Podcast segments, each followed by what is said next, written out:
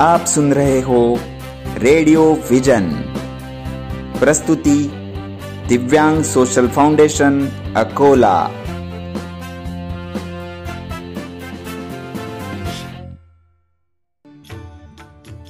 संगीत उद्धारक Pandit Vishnu Narayan Bhatkhande. Radio vision, Akola की विशेष संगीतमय प्रस्तुति। संगीत उद्धारक पंडित विष्णु नारायण भातखंडे। नमस्ते दोस्तों, मैं प्राध्यापक विशाल कोरडे। रेडियो विजन अकोला और दिव्यांग सोशल फाउंडेशन अकोला के माध्यम से आप सभी का हार्दिक स्वागत करता हूँ।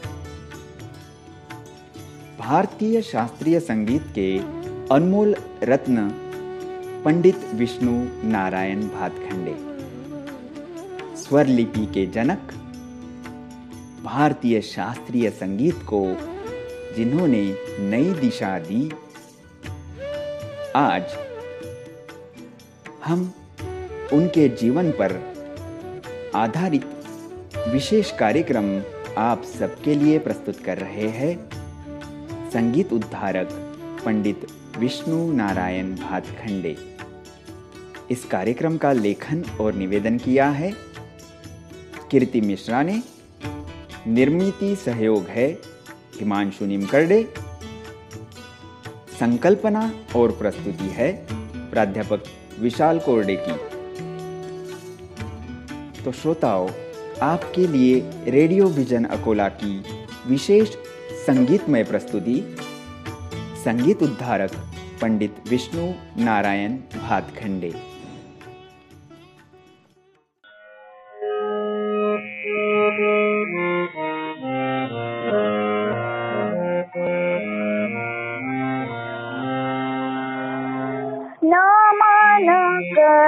कर चतुर शिरी गुरु चरणा नमन कर चतुर शिरी गुरु चरणा नमन कर चतुर शिरी गुरु चरणा तन मन निरमल कर भव शरणा तन मन निरमल कर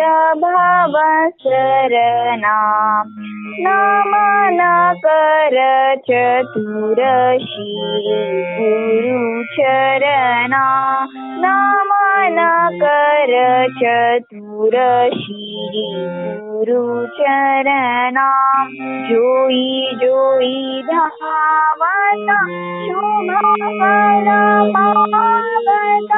जोई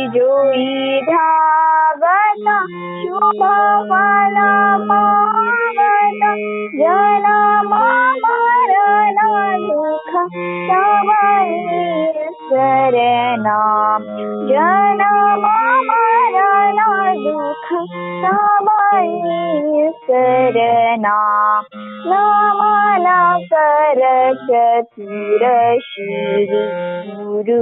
शरणा जनम मरण दुःख तवई शरणा कर कर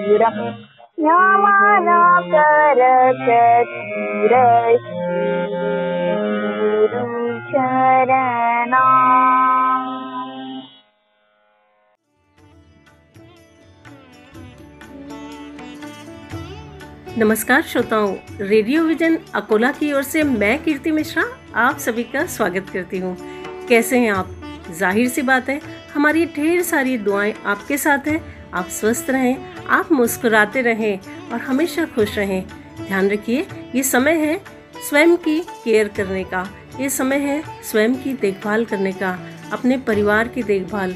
और ये सारी चीज़ें करने के लिए ये समय चल रहा है।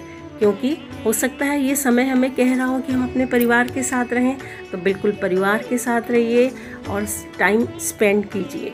श्रोताओं, आप परिवार के साथ घर में रह रहे हैं और आपको बिल्कुल बोरियत महसूस ना हो, इसीलिए रेडियो विजन अलग अलग कार्यक्रम आपके मनोरंजन के लिए प्रस्तुत करता है। और इस टाइम पास के इस समय में सबसे अच्छी चीज़ है संगीत। भाई, संगीत हमें, हमारे सारे गम भुलाकर हमें खुशियाँ देता है। संगीत हमारी आत्मा से जुड़ता है। संगीत हमें ईश्वर से जोड़ता है।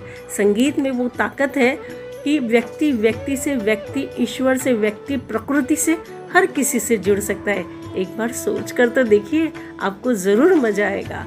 पर संगीत कैसे बना, संगीत आगे कैसे बढ़ा, आइए उस विषय में कुछ बात करते हैं।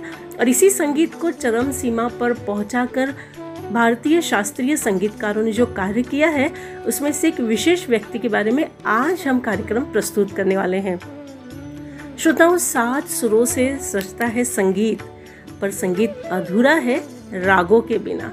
जी हाँ श्रोताओं जैसे जैसे सारे गामा हम ऊपर जाते हैं, राग हमारी बढ़ती जाती है, इसी तरह से उतार जब आता है तो ये रागों का ही तो खेल है जो हमें अपने से बांधे रखता है। और रागों के विषय में विशेष कार्यक्रम, रागों के विषय में विशेष मेहनत करके भारतीय शास्त्रीय संगीत को बहुत ऊंचाई पर ले जाने का कार्य जिन महानुभाव ने किया है, उन्हें हम हमारे कार्यक्रम के माध्यम से हमेशा नतमस्तक करते हैं। क्योंकि जैसा मैंने कहा ना कि संगीत ही तो है जो हमें ईश्वर से जोड़ता है। संगीत ही तो है जो हमें हमारी आत्मा से जोड़ता है। श्रोताओ, आपने अपनी ज़िंदगी में कभी न कभी शास्त्रीय संगीत तो ज़रूर सुना होगा। यमन, पीलू, भैरव, मल्हार जैसी तमाम रागों में से कुछ का नाम भी आपने ज़रूर सुना होगा।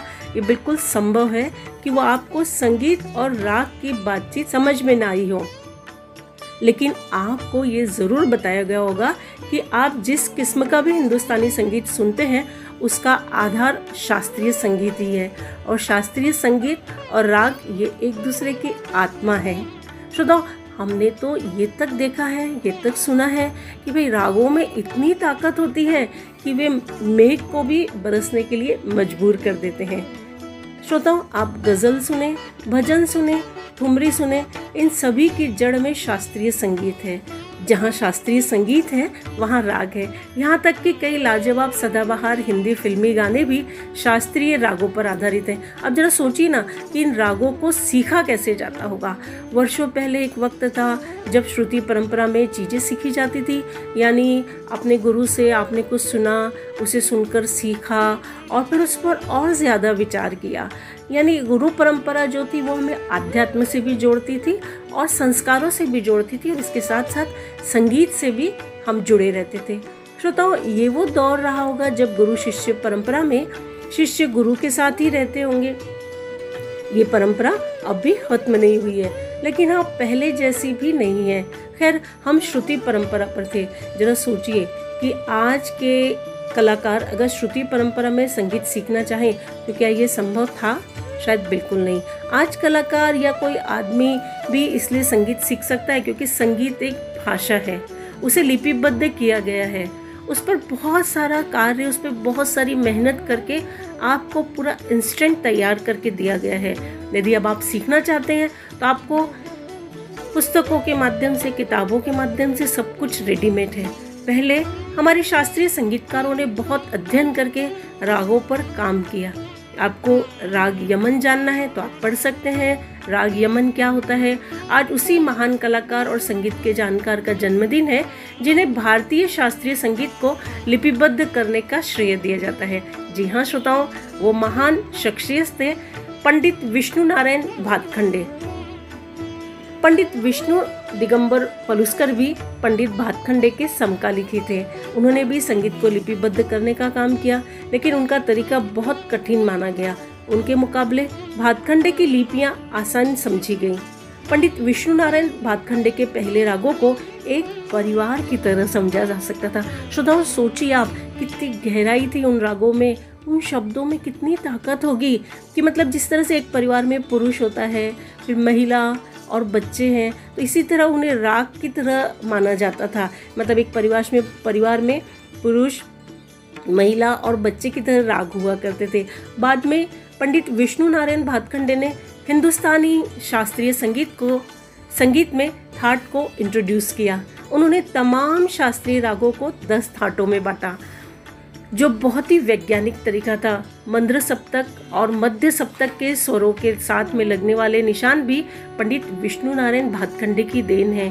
श्रोताओं, कितनी बड़ी सोच रही होगी कि आज जो मंद्र सप्तक और मध्य सप्तक के स्वरों के साथ निशान लगते हैं, हम जब संगीत सीखते हैं तो वो जो देन है, वो भी हमारे पंडित जी विष्णु नारायण भातखंडे की है। कोमल और तीव्र स्वरों के साथ लगने वाले निशान भी पंडित जी की ही देन है। श्रोताओं, पंडित विष्णु नारायण भातखंडे का जन्म 10 अगस्त 1860 को मुंबई के बालकेश्वर में हुआ था। घर का नाम था भातखंडे हाउस। वो जन्माष्टमी का दिन था। बचपन में नाम रखा गया गजानन। गजानन को बचपन से ही घर के संगीत का माहौल मिला। पिता खुद भी कलाकार और संगीत के जानकार थे। उन्होंने गजानन को स्कूल पढ़ाई के साथ साथ संगीत की तालीम देना भी शुरू किया। विष्णु नारायण भातखंडे ने बाद में शास्त्रीय गायन के साथ बांसुरी और सितार बांसुरी और सितार वादन में भी तालीम हासिल की और बहुत ही सुंदर बांसुरी भी वे बजाते थे और सितार में तो पंडित जी का कोई जवाब ही नहीं था। ध्रुपद गायन के प्रतिष्ठित कलाकार रावजी बुआ बेलबागकर ने विष्णु नारायण भातखंडे को शास्त्रीय गायकी सिखाई। इसके अलावा उन्होंने अली हुसैन खान और विलायत हुसैन खान से भी संगीत सीखा। विष्णु नारायण भातखंडे के सितार गुरु थे वल्लभ दास दामुल। इतने दिग्गज कलाकारों की शिक्षा, घर का इतना प्यारा माहौल कि माता पिता संगीत सिखा रहे हैं और विष्णु नारायण भातखंडे की काबिलियत का ही परिणाम था जो एक संपूर्ण कलाकार के तौर पर वे तैयार हुए। श्रोताओं, शास्त्रीय संगीत की शिक्षा के साथ साथ उन्होंने पढ़ाई भी पूरी की। वो अठारह सौ पचासी का साल था जब पंडित जी ने अपनी वकालत की डिग्री हासिल की। श्रोताओं, इसके बाद उन्होंने कराची में वकालत भी शुरू कर दी। वकालत और संगीत उनके जीवन के दो अध्याय बन गए। श्रोता हम इस पर से अंदाज लगा सकते हैं कि संगीत में महारत हासिल करने के बाद भी, संगीत में कार्यक्रम, संगीत में वातावरण होने के बाद भी पंडित जी ने अपनी अध्ययन की तरफ़ भी उतना ही ध्यान दिया मतलब वकालत भी पूरी की। सब कुछ बहुत अच्छा चल रहा था। जब किस्मत ने विष्णु नारायण भातखंडे जी को एक चोट पहुंचाई, कम उम्र में ही उनकी पत्नी और बेटी का निधन हो गया। पत्नी और बेटी का साथ छूटने के बाद पंडित जी भावनात्मक तौर पर कमज़ोर हो गए। ज़ाहिर सी बात है, जीवन संगीनी और अपनी बेटी दोनों को खोने के बाद थोड़े वे भावनिक रूप से कमज़ोर हो गए थे। वकालत में उनका मन नहीं लगता था। उन्होंने वकालत छोड़ दी। कराची भी छोड़ दिया। विष्णु नारायण भातखंडे कराची छोड़कर मुंबई आ गए। अब उन्हें किसी चीज़ में सुकून मिलता था तो बस संगीत में। संगीत में कहते हैं ना दोस्तों कि आत्मा बसती है। अपने दुख, अपने सुख, अपने आनंद, अपनी खुशियाँ सब कुछ संगीत के साथ बांट कर देखिए। असल मायने में यहीं से पंडित जी की असली दूसरी जीवन यात्रा का अध्याय प्रारंभ हुआ। मुंबई आने के बाद विष्णु नारायण भातखंडे गायन उत्तेजक मंडली से जुड़े। इसके साथ ही उन्होंने संगीत के तमाम पहलुओं पर विचार किया। अध्ययन किया और इसके लिए वो पूरे देश में उन्होंने घूमना शुरू किया। अपनी यात्राओं के दौरान विष्णु नारायण भातखंडे अलग अलग कलाकारों से मिले। उन्होंने अलग अलग घरानों के नुमाइंदों से बातचीत की, विचार विमर्श किया। सैकड़ों लोगों से उनका मिलना जुलना हुआ। इस प्रक्रिया के बाद विष्णु नारायण भातखंडे देश के अलग अलग हिस्सों में संगीत से जुड़ी बातों पर लेक्चर देने लगे और उन बहुत ही उपयोगी संगीत की बातों से लोगों को जोड़ने लगे। करीब पंद्रह साल का वक्त उन्होंने इन यात्राओं में बिताया। संस्कृत, तेलुगु, गुजराती, अंग्रेज़ी और उर्दू जैसी भाषाओं में संगीत की शिक्षा का इंतज़ाम किया। इन पंद्रह सालों में विष्णु नारायण भातखंडे ने बड़ौदा, ग्वालियर और मुंबई में अपना वक्त ज़्यादा बिताया। इस दौरान उनका खुद का सीखने का सिलसिला भी चलता रहा। श्रोताओं, देखिए, कहते हैं ना सीखने के लिए कोई उम्र नहीं होती है। पंडित जी से हम इस चीज़ों को बिल्कुल फॉलो कर सकते हैं कि खुद इतने बड़े रिसर्चर थे, रागों पर काम कर रहे थे, संगीत पर काम कर रहे थे, पर साथ साथ हर किसी से वे सीखते भी चले गए। मतलब सीखने का सिलसिला तमाम उम्र तक चलता रहता है। वो विष्णु नारायण भातखंडे जी जो थे, जिन्होंने सबसे पहले कॉम्पोज इनको नोट किया, उन्होंने बहुत ही दुर्लभ बंदिशों को इकट्ठा किया। वो भी कोई एक दो नहीं, बल्कि 300 से ज़्यादा बंदिशें उन्होंने इकट्ठा की थी। इन्हीं बंदिशों को उन्होंने बाद में प्रकाशित भी किया। इसमें उनकी खुद की कंपोज की हुई बंदिशें भी थी, जो उन्होंने चतुर पंडित और विष्णु शर्मा के नाम से तैयार की थी। इसी दौरान विष्णु नारायण भातखंडे ने महसूस किया कि संगीत की जानकारी को लेकर बहुत सी विचारधाराएँ थी। उन्हें समझ में आ गया, इस पूरी व्यवस्था को फिर से बनाना होगा। विष्णु नारायण भातखंडे जानते थे, उन्हें इसके लिए कुछ नियम बनाने होंगे। ऐसे नियम जो सभी को स्वीकार्य हो। संगीत से जुड़े तमाम कलाकारों और घरानों के नुमाइंदों से सलाह मशवरे के मकसद से ही उन्होंने संगीत कॉन्फ्रेंस की शुरुआत की। उन्हें संगीत कॉन्फ्रेंस का जनक भी माना जाता है, श्रोताओं।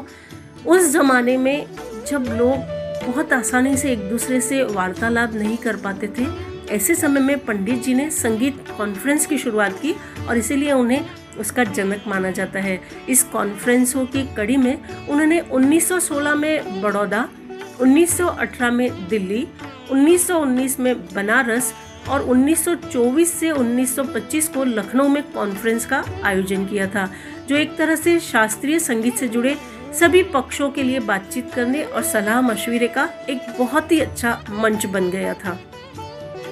इन कॉन्फ्रेंस का सबसे बड़ा फ़ायदा ये हुआ, इसमें तमाम विचारधाराओं को लेकर चल रहे विवाद सुलझते गए, संगीतकार एक दूसरे के करीब आते गए, जिससे कई बातों को लेकर एक राय बनी, जो शास्त्रीय संगीत के लिए बहुत अच्छी बात थी।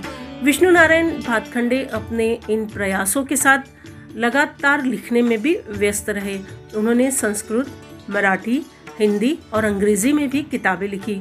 उनकी पहली किताब थी, स्वर मालिका। गुजराती में प्रकाशित इस किताब में रागों के बारे में विस्तार से जानकारी दी गई थी। बाद में इस किताब का हिंदी संस्करण भी प्रकाशित हुआ। उन्होंने मराठी में भातखंडे संगीत शास्त्र भी लिखा, जो चार हिस्सों में छपा गया। विष्णु नारायण भातखंडे का ये प्रयास था कि इन किताबों के ज़रिए संगीत कॉमन लोगों तक पहुंचेगा। विष्णु नारायण भातखंडे के बारे में कहा जाता है। उन्होंने करीब 2000 बंदिशें इकट्ठा की थी। इसके अलावा उन्होंने करीब 200 राग तैयार किए थे। उनकी पुस्तक को राग का खजाना भी कहा जाने लगा। अपने इसी लेखन से उन्होंने हिंदुस्तानी संगीत पद्धति को एक नई पहचान दिलाई। इसके बाद उन्होंने संगीत की सिस्टमेटिक शिक्षा पर ज़ोर दिया। श्रोताओं, आज जो विद्यार्थी संगीत सीख रहे हैं, और जैसा मैंने बताया ना कि आज बिल्कुल आपको यदि कोई राग सीखना है तो आपको उस पर उस पर आसानी से नोट्स मिल जाएँगे, और आप पढ़िए और शुरू कर दीजिए। तो इसका बहुत बड़ा श्रेय पंडित विष्णु नारायण भातखंडे को जाता है। पंडित जी ने बहुत अध्ययन करके और संपूर्ण भारतवर्ष में घूमकर बड़े बड़े शास्त्रज्ञों के साथ मिलकर इस तरह से रागों का निर्माण किया और आज जो हमारे विद्यार्थी संगीत में कार्य करना चाहते हैं, संगीत में अपना कैरियर बनाना चाहते हैं तो उनके लिए बहुत पहले पंडित जी ने ढेर सारा कार्य करके रख दिया है। बस ज़रूरत है आपके लगन की। पंडित जी के कार्यों से हम आज जुड़कर अपने संगीत के कैरियर को खड़ा कर सकते हैं, रागों को जान सकते हैं, संगीत को बहुत अच्छे से पहचान सकते हैं। श्रोताओं, पंडित जी ने बड़ौदा में महाराज के सयाजी राव गायकवाड़ की मदद से विद्यालय की शुरुआत की। ग्वालियर में भी उन्होंने विद्यालय की शुरुआत की। इसके बाद उन्होंने लखनऊ में राय उमानाथ बली राय राजेश्वर बली की मदद से लखनऊ से संगीत विद्यालय खोला। उस वक्त लखनऊ का विद्यालय सर विलियम सिक्लेयर मैरिस के नाम पर था, लेकिन बाद में विष्णु नारायण भातखंडे के नाम पर भातखंडे कहलाया, जो आज भी संगीत के क्षेत्र में देश के अग्रणी संस्थानों में से एक है। श्रोताओं 19 सितंबर 1936 को संगीत, शास्त्रीय संगीत के महान सितारे पंडित विष्णु नारायण भाटखंडे ने अंतिम साँसें ली।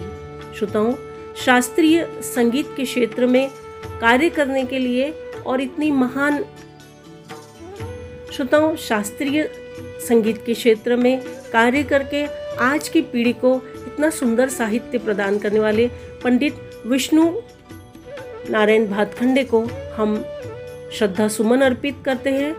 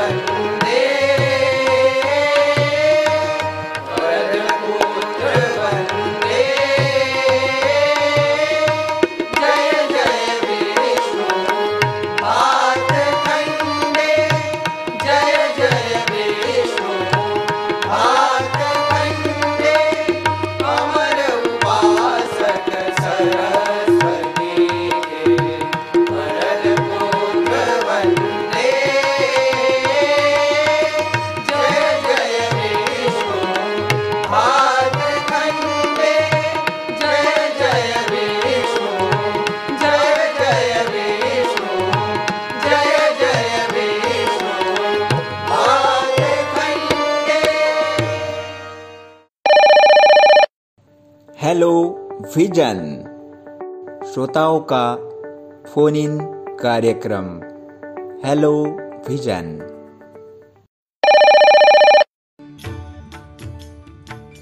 radio vision Akola के माध्यम से पंडित विष्णु नारायण भातखंडे के जीवन कार्यों को हम आपके सामने प्रस्तुत कर रहे हैं और हमारे साथ जुड़े हुए हैं डॉक्टर गोविंद एलिलकार सर। नमस्ते सर। नमस्कार नमस्कार सर पंडित भातखंडे जी के बारे में आप क्या बताओगे? पंडित विष्णु नारायण भातखंडे जी ये तो पहली बात ये ये जो है विष्णु द्वय हाँ। श्री भातखंडे जी और श्री पलुस्कर जी ये हमारे लिए आदर्श हमारे संगीत के महामुनि हैं हाँ। और महर्षि भी इन्हें कहा जाता है संगीत के अध्वयु ये दोनों महामूर्तियाँ हैं। हाँ। और इन्हीं के माध्यम से संगीत उज्जवल संगीत का भविष्य उज्जवल हुआ है। हाँ। और संगीत की परंपरा आज तक लगातार विकास की ओर बढ़ते जा रही है। हाँ। और उनके बारे में मैं क्या कहूँ उनका कार्य भी इतना महान है। हाँ।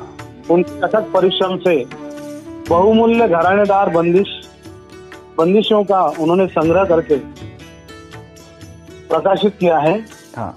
संगीत दुनिया के लिए। हाँ। और इसका पहला अनुवाद उन्नीस में मराठी भाषा में हुआ था। हाँ। और बाद में उसको हिंदी अनुवाद में प्रकाशित किया गया। हाँ। उत्तर हिंदुस्तानी संगीत संगीत पद्धति में जो गाए बजाने जा, जाने वाले जो राग हैं हाँ। उन रागों में घरानेदार बंदिश का संगीत प्रेमियों को बहुत आवश्यकता थी। हम्म। उस कारण से पंडित जी ने अपने जीवन काल में बहुत सारी बंदिशें तेरह सौ पच्चीस शायद। हाँ। उसमें ख्याल ध्रुपद धमार होल होरी तराने इत्यादियों का आदि का संग्रह किया है। और बाद में उसे क्रमिक पुस्तक का नाम देकर पहले चार खंड में प्रकाशित किया था। हम्म हम्म। इसका संगीत विद्यार्थियों के लिए और संगीत पाठकों के लिए यह बंदिशी का अमूल्य ऐसा संग्रह हाँ। उन्होंने उपलब्ध करवा दिया। उसकी उपलब्धि हमें अभी तक उसकी वो जो हम मराठी भाषा में उसे तिडोरी कहते हैं। हाँ। वो सब उनकी सब परंपरा और उनका सब आशीर्वाद उनके कार्य का सब सेवा आज तक हम गा रहे हैं चला रहे हैं। हाँ। उनका मुख्य हेतु यही था कि एक शास्त्र शुद्ध गायन हो हाँ। और भारतीय संगीत की प्रगति और विकास उसके द्वारा हो। यही उनका मूल उद्देश्य था और उनके लिए वह प्रयत्नशील रहे हमेशा। हाँ। संगीत में हर राग स्वरूप का उन्होंने सूक्ष्म और मार्मिक परीक्षण करके हिंदुस्तानी संगीत पद्धति नामक चार खंड लिखे हैं हाँ। जिसे हम चार भाग भी कहते हैं। हाँ। जिनमें अनेक रागों का विस्तृत विवेचन किया गया है और इन सभी खंडों का उन्होंने हिंदी अनुवाद करके भारतीय संगीत में भा- भातखंडे संगीत शास्त्रक नामक हाँ। भाग उन्होंने प्रकाशित किया है जो हाथरस के संगीत कार्यालय द्वारा प्रकाशित किए गए। यस मैं वो भातखंडे जी के बारे में एक लाइन बोलना चाहता हूँ। जो हमारे गुणिदास जो है हाँ। संगीतकार थे उन्होंने कहा है हाँ। उनकी उनकी शब्द रचना है हाँ। गूंज रही किरत उनकी चहु और संगीत जगमो अतुल नाम पावे। बस इसी शब्दों के साथ मैं उनको अपनी स्वर माध्यम स्वरों के माध्यम से अपनी भाव अपनी भावभीनी श्रद्धांजलि और उनके प्रति समर्पित होना चाहता हूँ चरणों में प्रणाम करना हूँ। वाह वाह।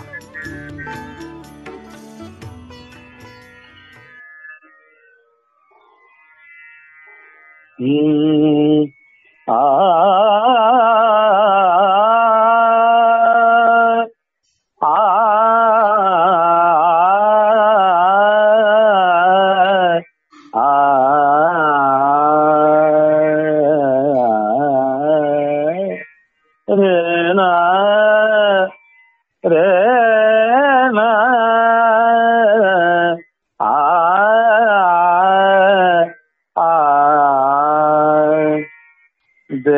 दरना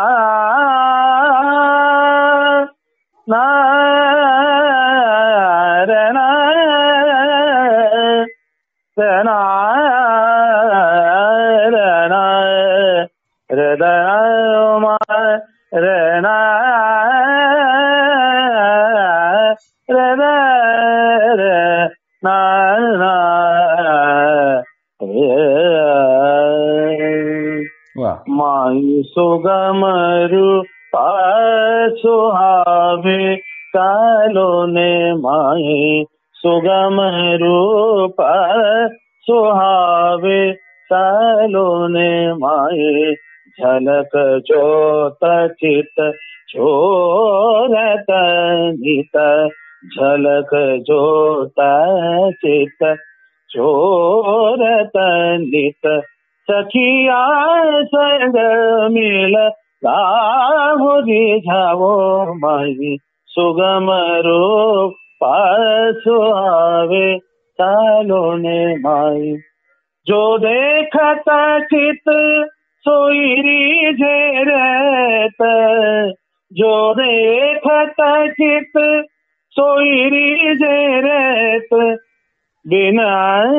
देखे अमर।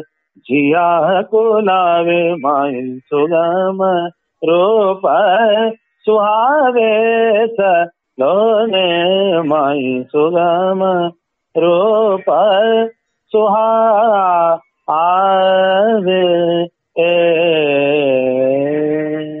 वाह तो ये थे डॉक्टर गोविंद एलकार जी, जो पंडित भातखंडे जी के जीवन कार्यों पर प्रकाश डाल रहे थे और रेडियो विजन अकोला के साथ जुड़े हुए थे धन्यवाद sir.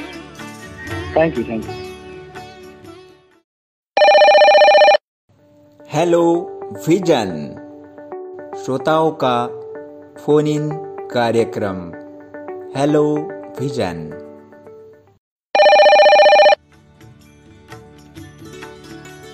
दोस्तों रेडियो विजन अकोला पे हम सुन रहे हैं पंडित भातखंडे जी के बारे में एक विशेष कार्यक्रम, जो उनके पुण्यतिथि के अवसर पर हम मना रहे हैं रेडियो विजन अकोला के साथ। और आज हमारे साथ है आरडीजी महिला महाविद्यालय अकोला की विभाग अध्यक्षा डॉक्टर अर्चना अंभोरे मैम, हमें आप बताइए कि संगीत शिक्षण में पंडित भातखंडे जी का योगदान इस बारे में आप हमारे श्रोताओं से क्या कहना चाहते हैं? नमस्कार विशाल सर।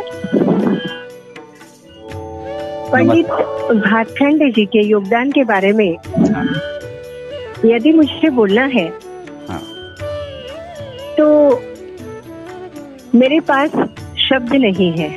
हाँ। ऐसा मैं क्यों कह रही हूँ? इसके लिए मैं अ, पहले पंडित जी द्वारा रचित एक रचना आपको सुनाना चाहती हूँ वाह वाह और फिर उनके बारे में मैं बात करना बिल्कुल चाहूँगी बिल्कुल बिल्कुल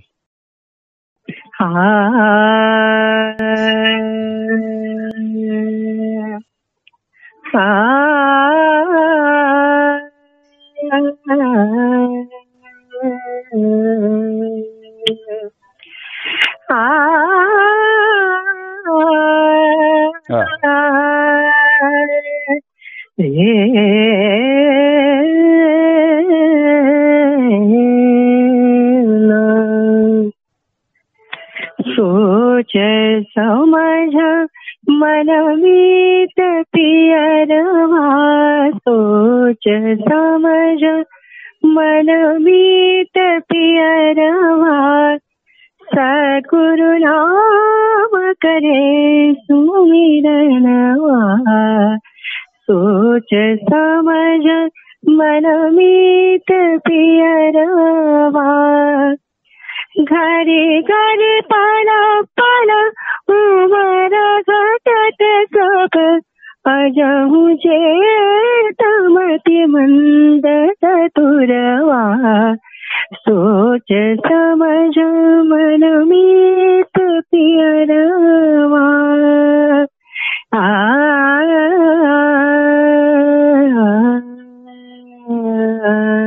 बहुत सुंदर बहुत सुंदर। इसमें चतुर ये उल्लेख किया गया है विशाल जी। हाँ बराबर।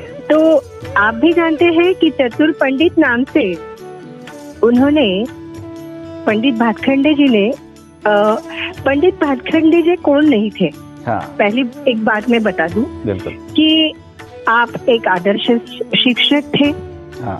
आप आदर्श गुरु थे। बराबर। आप सितार प्लेयर थे। यस आप वाग्यकार थे। हाँ। आप संगीत संस्थापक थे। बराबर। और पंडित भातखंडे जी उनका नाम विष्णु विष्णु नारायण भातखंडे जी है। हाँ। तो विष्णु नाम से ही ये प्रतीत होता है। कि यदा यदा ही धर्मस्य ग्लानिर्भवति भारत धर्म संस्थापनार्थाय धर्म संस्थापनार्थाय संभवामी युगे। युगे तो भगवान ने इस संपूर्ण सृष्टि का संपूर्ण सृष्टि का जब विनाश हो रहा था तो उसको पुनरुज्जीवित करने के लिए धर्म को बचाने के लिए विष्णु अवतार धारण किया। बराबर। तो उसी अनुसार हमारे संगीत क्षेत्र के विष्णु दो है। एक तो पंडित भातखंडे जी हाँ। और पंडित पलुतकर जी।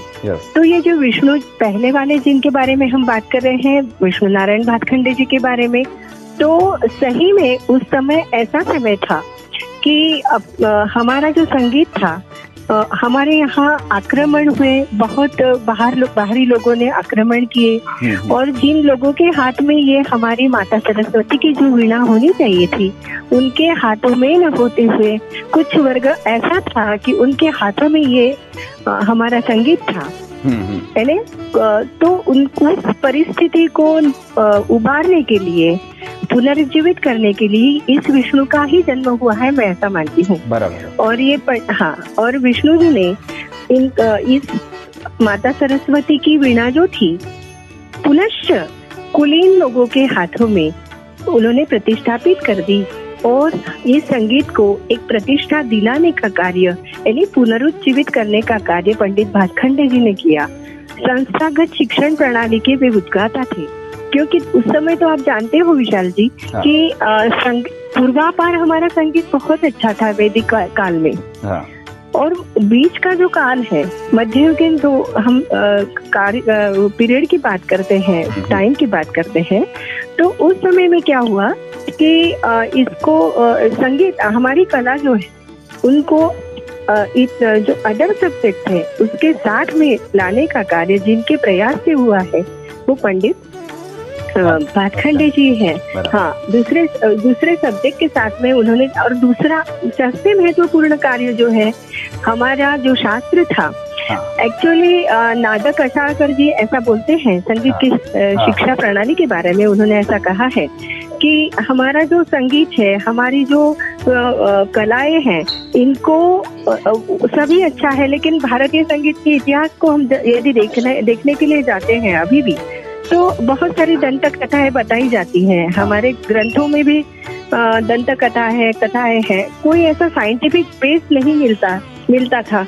और उस जमाने में तो कोई किसी को सिखाता भी नहीं था हाँ। कोई किसी को चीज़ें बताता भी नहीं था। सब छुपा के रखते थे कि मेरे घर आने की धरोहर है कोई. इसको सीख लेगा। तो ये जो मनोवृत्ति थी तो ये सब मनोवृत्ति को दूर कर करने का जो प्रयास है भगीरथ प्रयास यानी हाँ। स्वर्ग की भगीरथ गंगा जो है यहाँ धरती पर लाने का जो कार्य है वो विष्णु जी का है और उन्होंने क्या किया जो घरानेदार बंदिशें थी चीज़ें थी वो हम जैसे हमारे सामान्य लोगों के लिए उन्होंने सामान्यकरण कर दिया इस सब चीज़ों का उन्होंने एक एडिटिंग किया संपादन किया और हिंदुस्तानी क्रमिक पुस्तक मालिका जैसे भागों में उन्होंने सर्व सामान्य विद्यार्थी या किसी भी घराने का जो स्टूडेंट है वो पढ़ सकता है और सभी के लिए खुला कर दिया।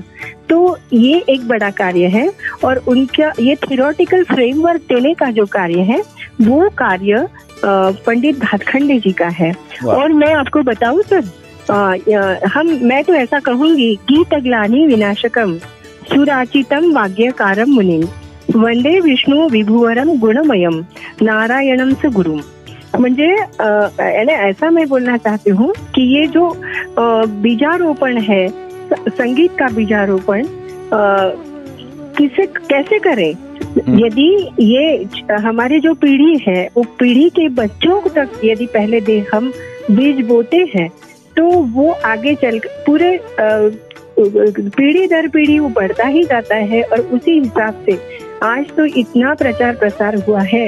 इसका तो मैं श्रेय विष्णु जी को ही देना चाहूँगी। पहली बात मैं उनको बताऊँ कि एज ए वाक्यकार संगीत संशोधक हम्म। और जो पुराना खजाना था वो सामने लाने के लिए वो अति प्राचीन जो संस्कृत ग्रंथ थे हमारे उनको सामने लाने के लिए उन्होंने बहुत प्रयास किए। शास्त्रीय संगीत का संपूर्ण रूपी विकास हो स्वरलिपि पद्धति का उन्होंने जो किया है वो भी मैंने भुला सकती हूँ। और ये क्रांतिकारी शिक्षण सिस्टम है उनकी पद्धति है। उनके दो क्राइटेरिया थे एक शिक्षण यो- शिक्षण योजना और शैक्षणिक बृहद योजना। हाँ। वो भी उन्होंने किया है।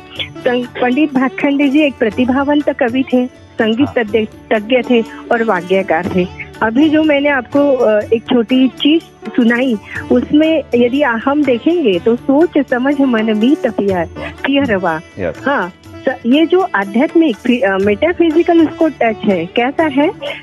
अजर हो चेत मति बंद। अभी भी जाग जाओ आप हाँ। मति बंद है। और कौन कह रहा है? ये चतुर पंडित कह रहे हैं. सोच समझ मन मीत पिय रवा सदगुरु नाम यानी सदगुरु का तू नाम स्मरण कर। अन्यथा कोई खरी बात नहीं है। अभी भी हे। मूड मति मंद तू हाँ। अभी भी जाग जा। तो इस तरह का काव्य उन्होंने किया है। और लक्षण गीत की तो मैं बात क्या कहूँ आपको? हाँ हाँ। हर राग का लक्षण गीत उन्होंने दिया है। देखो बहत्तर ठाट का जो ये है हमारा सिद्धांत है पंडित वेंकट मक्खी जी का हाँ हाँ। तो स्टूडेंट को वो मुखोद्गत हो इसके लिए उन्होंने लक्षण गीत बनाया है उसका। हाँ, दस ठाटों का भी उन्होंने लक्षण गीत बनाया। यानी बच्चों को पूरा शास्त्र रटा जाए मुखोद्गत हो इसके लिए उन्होंने लक्षण गीत का जो लिखा है हाँ। ये बहुत बड़ा उपकार है।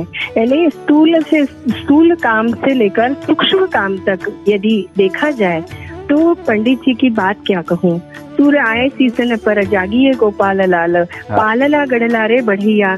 जैसे ये ये जो ख्याल है ये ख्याल तो है पुष्टि मार्गी संत कवियों के हैं। हम्म। लेकिन उन्होंने उनको भी उन्होंने क्रमिक पुस्तक मालिका में ढाल दिया है।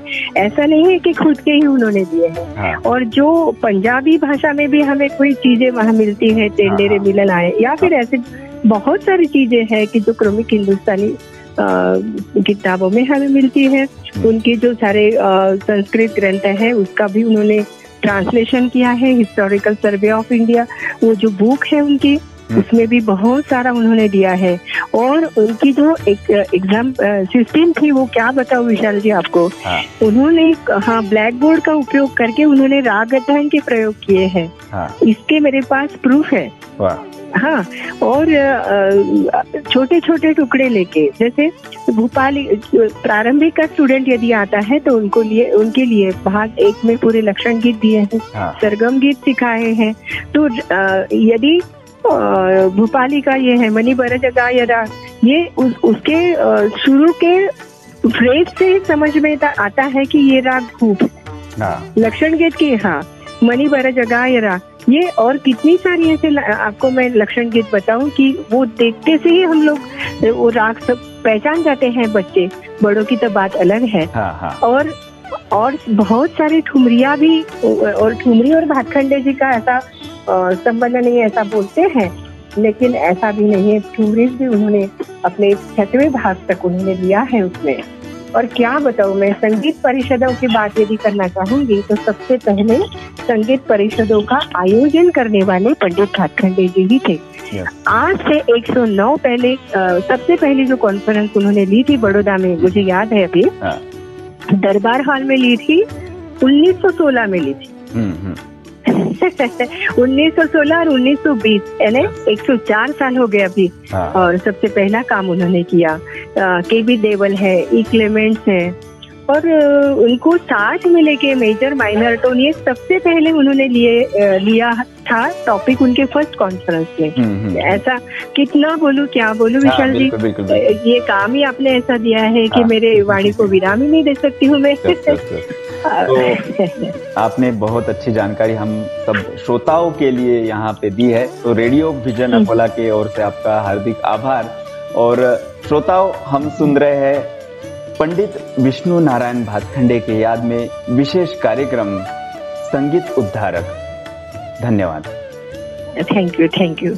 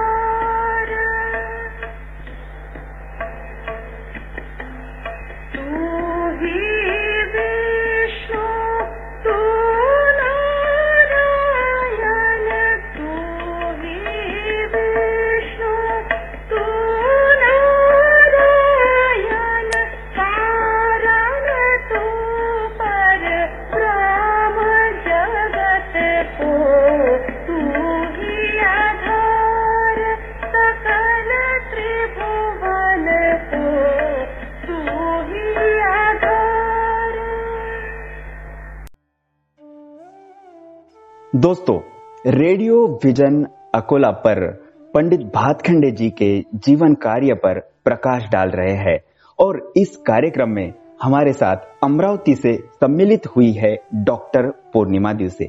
नमस्ते, मैम। नमस्कार, सर। मैं डॉक्टर पूर्णिमा दिवसे शासकीय विदर्भ ज्ञान विज्ञान संस्था में संगीत विभाग अध्यक्ष पद पर हूँ। पंडित विष्णु नारायण भातखंडे जी इनके पुण्य स्मरण के उपलक्ष्य में उनके प्रति मैं कुछ विचार प्रस्तुत कर रही हूँ। संगीत जगत में पंडित विष्णु नारायण भातखंडे जी का महत्वपूर्ण स्थान है और रहेगा। शास्त्रीय संगीत का प्रचार तथा प्रसार करने में पंडित भातखंडे जी का योगदान अविस्मरणीय है। संगीत के शास्त्र और क्रियात्मक पक्ष को एक नया आयाम पंडित जी ने दिया है। गुरु शिष्य परंपरा अर्थात गुरुमुखी विद्या होने के कारण तथा स्वरलिपि या मुद्रण की कोई व्यवस्था न होने के कारण संगीत सीखना ये बहुत कठिन सा कार्य उस समय था, जो पंडित जी ने सामान्य गण के लिए सामान्य कर दिया। संगीत का अध्ययन सर्वसुलभ तथा सबके लिए खुला हो ये धारणा पंडित भातखंडे जी की थी और उन्होंने इसलिए जीवन भर अथक प्रयास किए। उन्होंने भारत भर यात्रा कर बड़ी मेहनत से बंदिशें इकट्ठी की। उसमें उन्हें बहुत दिक्कतें आई, पर ये कार्य वो निरंतर करते रहे। इनके महत प्रयास से हिंदुस्तानी संगीत पद्धति क्रमिक पुस्तक मालिका भाग एक से छह तक, तथा शास्त्र संबंधी भातखंडे संगीत शास्त्र भाग चार तक पुस्तकें प्रकाशित हुई और सर्वसामान्य जनता के लिए संगीत शिक्षा खुली हो गई। उन्होंने प्राचीन संगीत ग्रंथों का अध्ययन किया। बहत्तर थाट पद्धति जो कर्नाटक संगीत में पंडित वेंकट मुखी जी ने प्रस्तुत की थी, उसका अध्ययन करके शुद्ध थाट बिलावल मानकर दश ठाट पद्धति का निर्माण किया तथा उसे प्रचलित किया। उन्होंने कई सम्मेलनों का आयोजन किया, संगीत महाविद्यालय की स्थापना की, कई संगीत ग्रंथ का लेखन किया, नई स्वरलिपि बनाई। इनका कार्य संगीत जगत के लिए महान है। इनके प्रति श्रद्धांजलि अर्पित करती हूँ मैं। उनके जो संगीत क्रमिक पुस्तक मालिका जो उनके द्वारा संपादित हुई है हाँ। उनके ही ग्रंथ में जो बंदिश दी है वो बंदिश गा के मैं उनको उनके प्रति श्रद्धांजलि अर्पित करती हूँ। वाह वाह। आ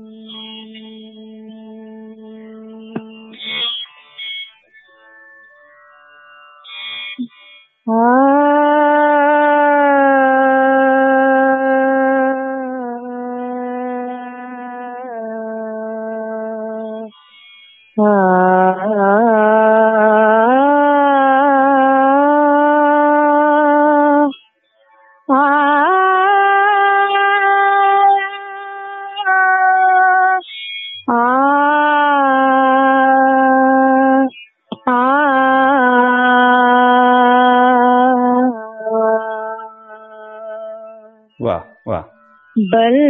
मोरे तो रे संग बलमा मोरे तो रे संग बलमा मोरे तो रे संग लागली पीत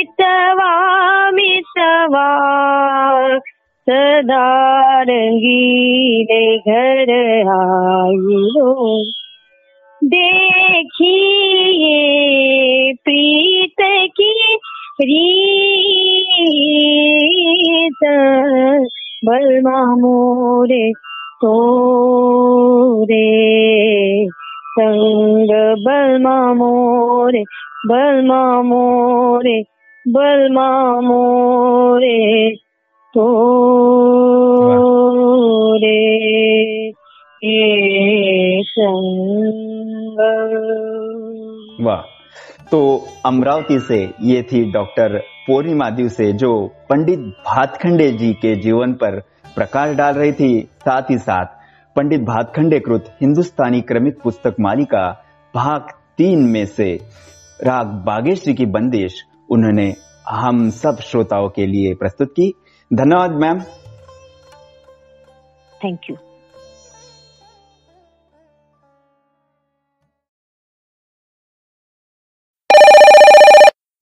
hello vision श्रोताओं का फ़ोन इन कार्यक्रम। Hello vision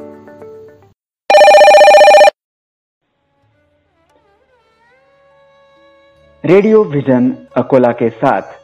आज पंडित भातखंडे जी के बारे में हम अपने श्रोताओं से विशेष कार्यक्रम साझा कर रहे हैं। संगीत उद्धारक पंडित विष्णु नारायण भातखंडे और अमरावती से डॉक्टर मिनल ठाकरे हमारे साथ जुड़ी हुई मैम, नमस्ते। नमस्ते, सभी को नमस्कार। मिनल जी, आपका संक्षिप्त परिचय हमारे श्रोताओं को आप दीजिए। अमरावती में अस्मिता शिक्षण संस्था अंतर्गत महात्मा ज्योतिबा फुले महाविद्यालय में प्राचार्य रूप से कार्यरत हूँ। संगीत विभाग प्रमुख करके भी काम किया है और संगीत अध्यापन का कार्य भी करने में बहुत रुचि है। नागपुर आकाशवाणी में शास्त्रीय एवं उपशास्त्रीय सॉरी सुगम संगीत के कलाकार करके भी मान्यता प्राप्त है धन्यवाद। तो मैम हमें आप पंडित भातखंडे जी के ऊपर आपका जो निरीक्षण है या आपने जो अध्ययन किया है उसके बारे में हमारे श्रोताओं को बताइए। भारतीय शास्त्रीय संगीत स्वरलिपि पद्धति के माध्यम से संपूर्ण जनमानस को सुपरिचित करने हेतु जिनका महत्वपूर्ण योगदान रहा है वह विष्णु द्वय में से पंडित विष्णु नारायण भाटखंडे जी का नाम निश्चित रूप से लेना हमारे संगीत अभ्यासकों के लिए कायम स्वरूप अनिवार्य रहेगा। हम्म। प्राचीन राग रागिनी प्रणाली के स्थान स्थान पर ठाट पद्धति को उन्होंने प्रचलित किया। हमारा आधुनिक संगीत उन्हीं के लेखन पद्धति पर आधारित है। उन्होंने रागों का वर्गीकरण ठाठों के आधार पर किया है।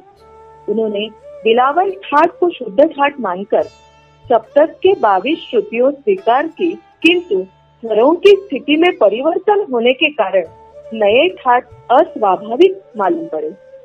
हमने गायन तथा वादन इन्हीं अस्वाभाविक आधार पर आरंभ कर दिया।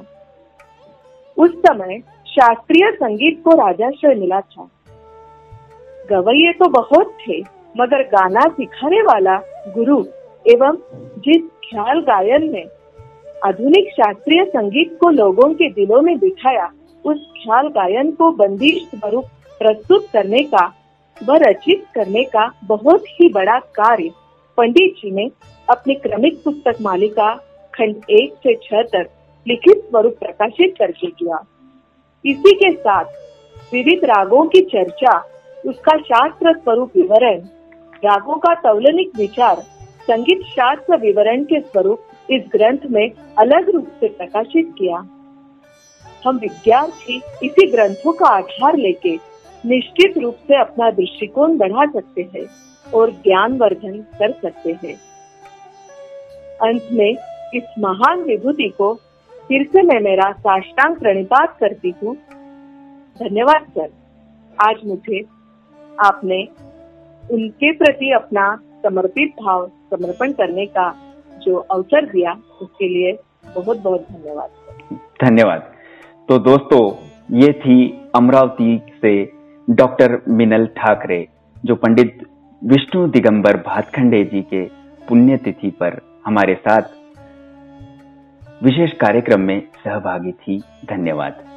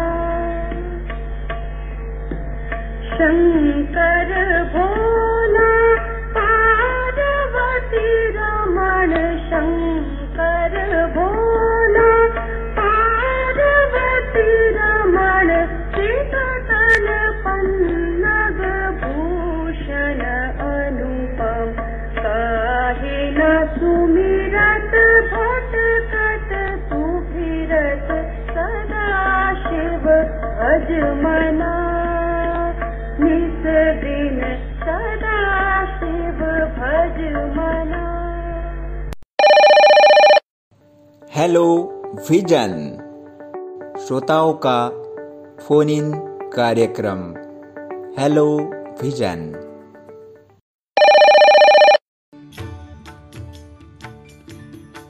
भारतीय शास्त्रीय संगीत के अनमोल रत्न पंडित विष्णु नारायण भातखंडे, जिनकी पुण्यतिथि आज है और इस उपलक्ष्य में रेडियो विजन अकोला की यह विशेष पेशकश। हमारे साथ बड़ौदा से डॉक्टर राजेश केलकर जी है। नमस्ते सर। नमस्कार नमस्कार। सर अपना परिचय हमारे श्रोताओं को आप दीजिए।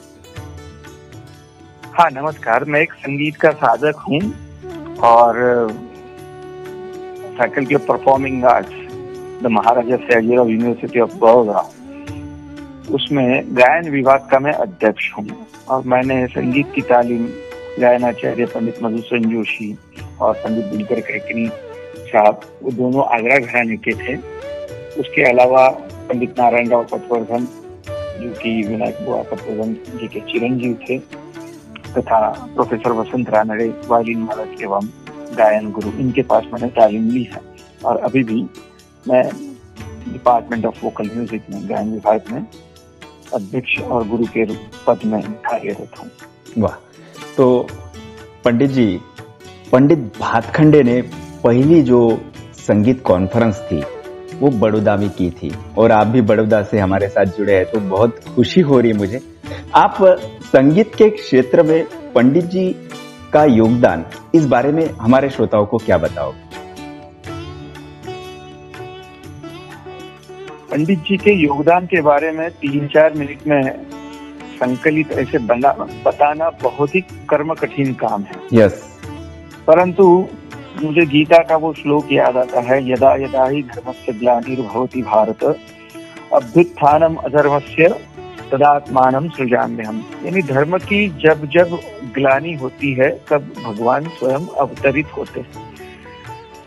कुछ ऐसी ही तर्ज पर संगीत क्षेत्र में जो ग्लानी की अवस्था थी हाँ। तब पंडित विष्णु नारायण भातखंडे जी का जन्म हुआ। वैसे पेशे से वो वकील थे और करियर में बहुत आगे बढ़ने के बाद कुछ जो जीवन में उनके सांसारिक जीवन में जो दुर्घटनाएँ हुई हाँ। उसके बाद उन्होंने संगीत के लिए ही पूरा जीवन समर्पित करने का संकल्प लिया। और वो अचानक संगीत की तरफ़ बढ़े ऐसी बात नहीं बचपन से वो संगीत तो सीख ही रहे थे। परंतु उन्होंने संगीत का शास्त्र और जो प्रचार में, प्रस्तुति में जो संगीत है, उसका जो अंतर था, उसको मिटाने के उन्होंने प्रयास शुरू किए और उसके लिए पूरे भारतवर्ष में भ्रमण, शास्त्र संबंधित पुस्तकों का अध्ययन ग्रंथों का अध्ययन, उनका संकलन, उनको इकट्ठा करके, उनको पता नहीं था कि क्या उसका होने वाला है, परंतु उनमें एक विचार स्पष्ट था कि राग और शास्त्र के बीच एक संबंध प्रस्थापित करना उनका प्रमाणीकरण करना और शास्त्राधार देकर भारतीय संगीत को सम्मान और दिशा प्रदान करना। एक बहुत ही टर्निंग पॉइंट जिसको कहेंगे वो ये है कि 20 से 25 मार्च 1916 हाँ। बड़ौदा में ही महाराजा सयाजीराव गायकवाड़ के आशीर्वाद से उन्होंने मेरी जो फैकल्टी ऑफ़ परफॉर्मिंग आर्ट से तब हाँ, हाँ। छोकराओनी गायन शाला थी हाँ। उसमें पहली संगीत कॉन्फ्रेंस उन्होंने आयोजित की। उसमें मैं आपको थोड़े नाम बताऊँ हाँ। ऐसे दिग्गज कलाकार उपस्थित थे जिसमें उस्ताद अल्लाह बंदे और जाकिरुद्दीन खां जो कि उदयपुर से थे जागर परंपरा के शिरमोर कलाकार। फिर बिनकार मुशर्रफ खान जो अलवर से थे। हम्म। उस्ताद इमदाद खान और उनके पुत्र इंदौर से। उस्ताद अली हुसैन उस्ताद कल्लन खान ये जयपुर से। उस्ताद गुलाम हुसैन खान टोंक से। बीनकार जमालुद्दीन जो बाद में इंदौर में शिफ्ट हुए थे बड़ौदा के थे। हाँ। और बड़ौदा के दिग्गज कलाकार उस्ताद फैयाज खान साहब उस्ताद तसद्दुक हुसैन खान साहब मुर्तजा खान साहब फैज मोहम्मद खान साहब जो कि भास्कर राव बखले के पहले गुरु पंडित भास्कर हाँ। राव बकले के फिर इनायत हुसैन खान साहब फिर गणपत राव वसईकर सनई वादक हाँ हाँ विज- विजयनगर साम्राज्य से विद्वान वेंकटेश वेंकट रमण दास फिर ऐसे अनेक कलाकार तंजावुर से मद्रास से अलग अलग संस्थानों से, पूरे भारतवर्ष से कलाकार आए थे। और उन्होंने अपना पेपर प्रेजेंटेशन किया अलग अलग विषयों पर। बंगाल से लोग आए थे। तो ये जो संगीत परिषद थी, भारतीय शास्त्रीय संगीत या रागदारी संगीत जिसको कहे या आर्ट म्यूज़िक कहे उसको एक नई दिशा प्रदान करने वाली वो परिषद रही। उसके बाद पंडित जी ने दिल्ली, बनारस, लखनऊ में आदि अनेक कॉन्फ्रेंसेस की। हम्म हम्म। फिर बाद में उन्होंने कॉलेजेस की स्थापना की बड़ौदा में भी पुनर्स्थापना हुई लखनऊ में ग्वालियर में। उनके अनेक शिष्य जो कि स्कॉलरली थे और परफॉर्मर्स भी थे जैसे वाड़ीलाल शिवराम फिर पंडित श्री कृष्ण नारायण पंडित हम्म। राजा भैया पूछ वाले ये तो परफॉर्मर्स थे। हाँ। वैसे उनके स्कॉलर्स भी शिष्य थे। तो कहने का मतलब उन्होंने आधे से अधिक जीवन में संगीत को अपने आप को समर्पित करके जो अद्भुत असाधारण अकल्पनीय जो काम किया है जिससे संगीत में संशोधन के अनेकानेक मार्ग खुले।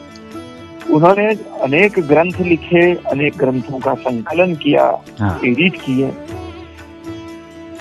उसके अलावा उन्होंने एक संभावित जो समस्या है प्रॉब्लम्स हैं संगीत संशोधन क्षेत्र में उसकी तालिका भी बनाई। हाँ। यानी ये सोच उस जमाने में रखना अठारह सौ से अधिक बंदिशों का उन्होंने डॉक्यूमेंटेशन किया उसमें से काफ़ी बंदिशें उनकी अपनी स्वरचित हैं जयपुर के मनोरंग घराने से आगरा रंगीले घराने हाँ, से हाँ। ग्वालियर घराने से एवं अनेक रामपुर घराने से ऐसी अनेक बंदिशें उनको संकलित करके उनका नोटेशन करके स्वरलिपिबद्ध करके आम जनता को उपलब्ध करवाना कितना प्रचंड बड़ा काम है। यस मेरे ख्याल से जो पंडित गुरुदेव रविंद्रनाथ ठाकुर ने कहा था उनके बारे में कि हाँ।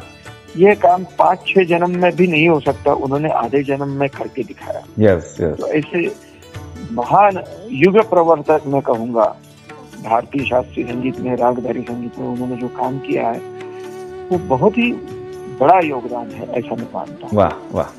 वाइस कल्चर का भी आपने स्टडी की है और आपका जो एक अध्ययन है तो बंदिशों को आप वाइस कल्चर के माध्यम से देखेंगे पंडित जी के जो हिंदुस्तानी संगीत पद्धति में जो क्रमिक पुस्तक मालिकाओं में बंदिश उन्होंने संकलित की है उसके बारे में थोड़ा सा आप हमारे श्रोताओं को बताएँ।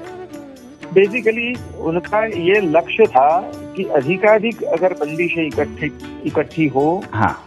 तो राग का स्टैंडर्डाइजेशन प्रामाणीकरण हाँ। करना संभव है।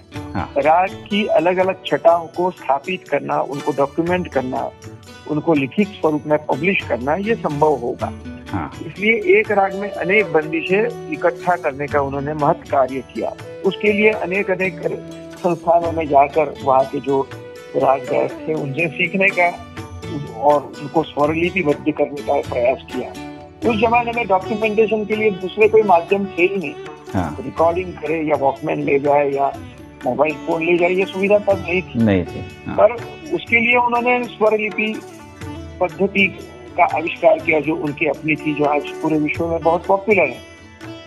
उसकी कोई कुछ लोग टीका भी करते हैं। तो टीका होना स्वाभाविक है उसमें कोई गलत नहीं है। परंतु मेरा कहने का मतलब उस समय आज से सवा सौ वर्ष पहले यही एक माध्यम संभव था।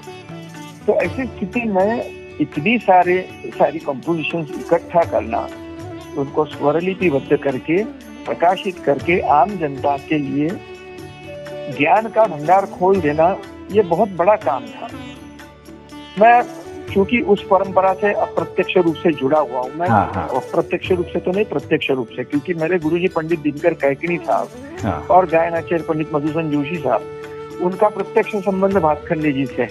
हाँ। उन्होंने जब सं, संगीत सिखाते समय यानी राग सिखाते समय बंदिश को एक माध्यम के रूप में हमको जब बताया तो बंदिश में छुपे हुए अलग अलग अंग उपांग उनसे सौंदर्य का कैसे आविष्कार हो सकता है यह बताते समय मुझे यह भी ज्ञात हुआ कि यही कल्पना यही विचार पंडित भातखंडे जी के स्वयं के थे। हम्म वो गायक के रूप में चाहे प्रस्थापित नहीं हुए क्योंकि वो उनकी प्रायोरिटी नहीं थी। हाँ। अगर उन्होंने गायक बनने के लिए अ, उन्होंने लक्ष्य रखा होता अगर अपने जीवन में तो शायद बहुत सफल गायक भी बन सकते थे। यस परंतु उस जमाने में उन्होंने जो कार्य किया है हम्म हम्म। वो हज़ारों गायकों का संकलित जो योगदान हो सकता है उससे भी बढ़कर। बढ़कर है तो उस समय जो आवश्यकता थी उसको उन्होंने पूर्ति करने का काम किया। उन्होंने यह यह भी एक खुला मन रख के लिखा है कि यह मैंने शुरुआत की है।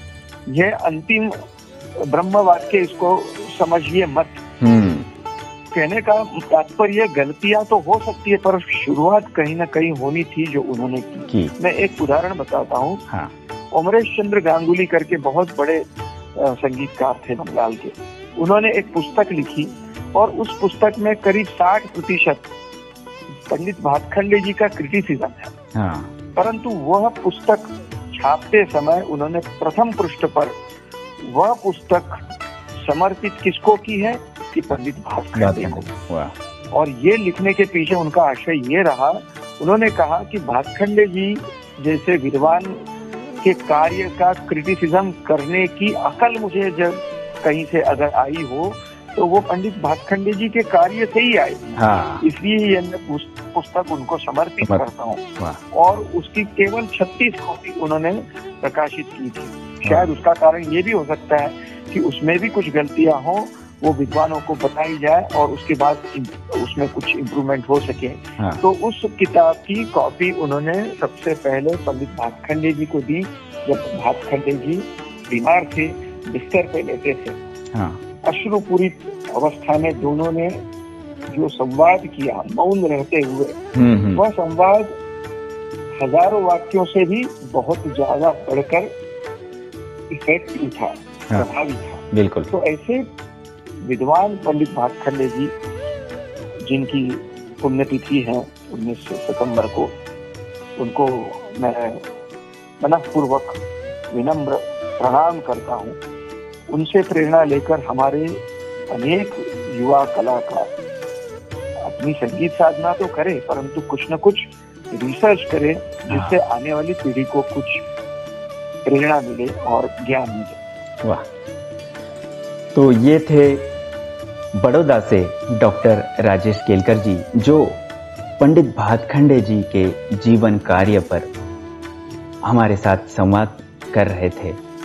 तो रेडियो विजन का यह विशेष कार्यक्रम आप सुनते रहिए और साथ ही साथ हम पंडित भातखंडे जी को विनम्र अभिवादन करते हैं। धन्यवाद। थैंक हेलो विजन श्रोताओं का फ़ोन इन कार्यक्रम। Hello vision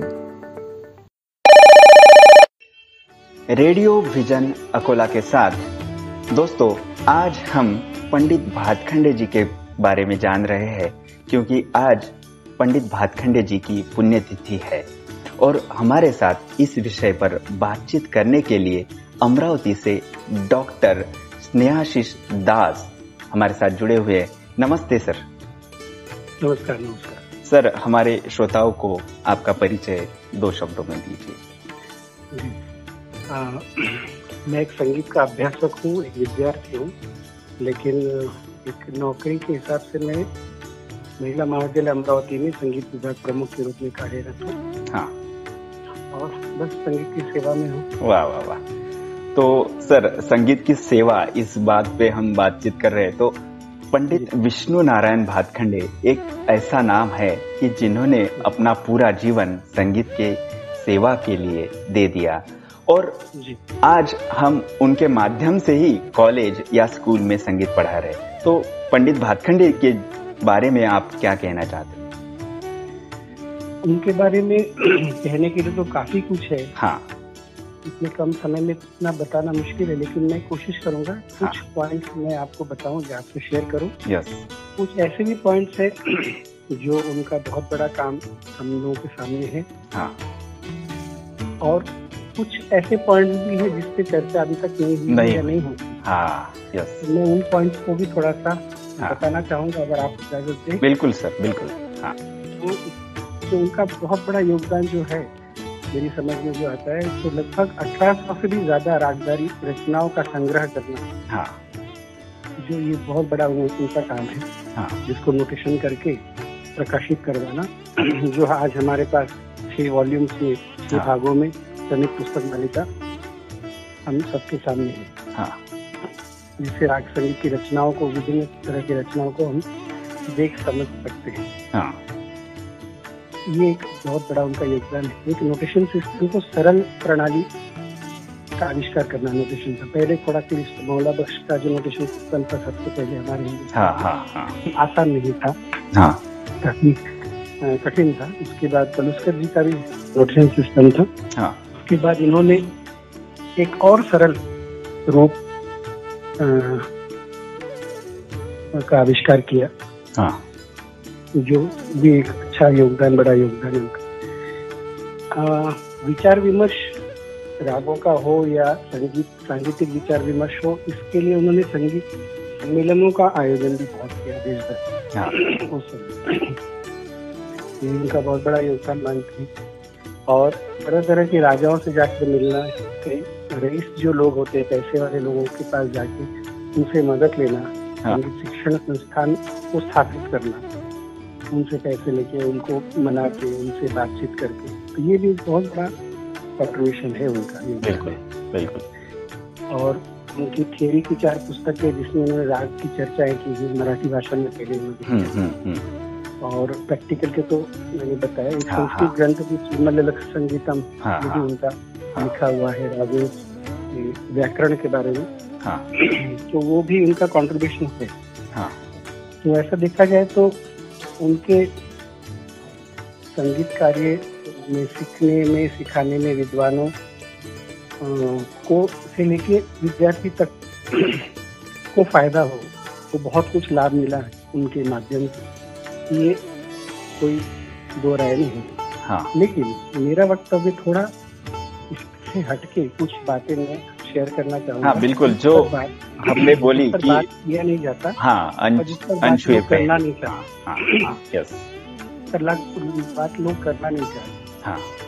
क्या होता है जब हम किसी एक व्यक्ति को एक भगवान रूप मान लेते हैं जैसे भातखंडे जी के बारे में है हमारे संस्थागत शिक्षण प्रणाली में भातखंडे जी एक भगवान के रूप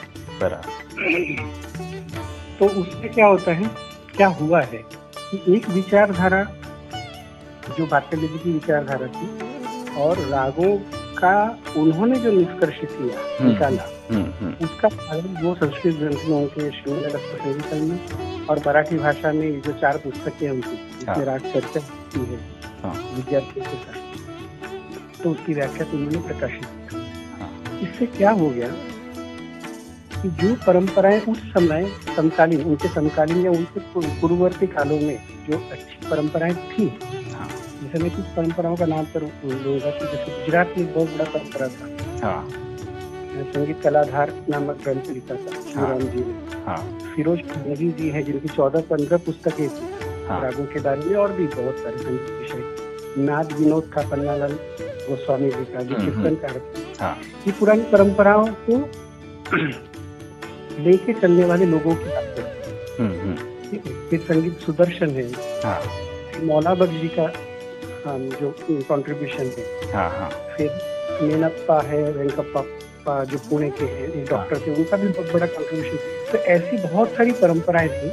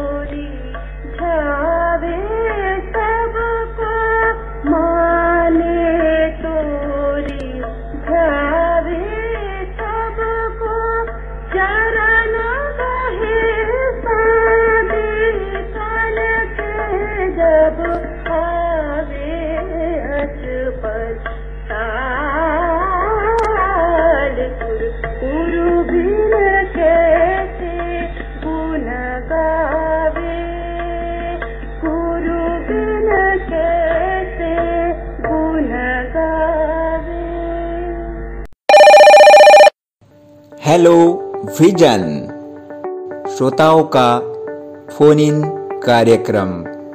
हेलो विजन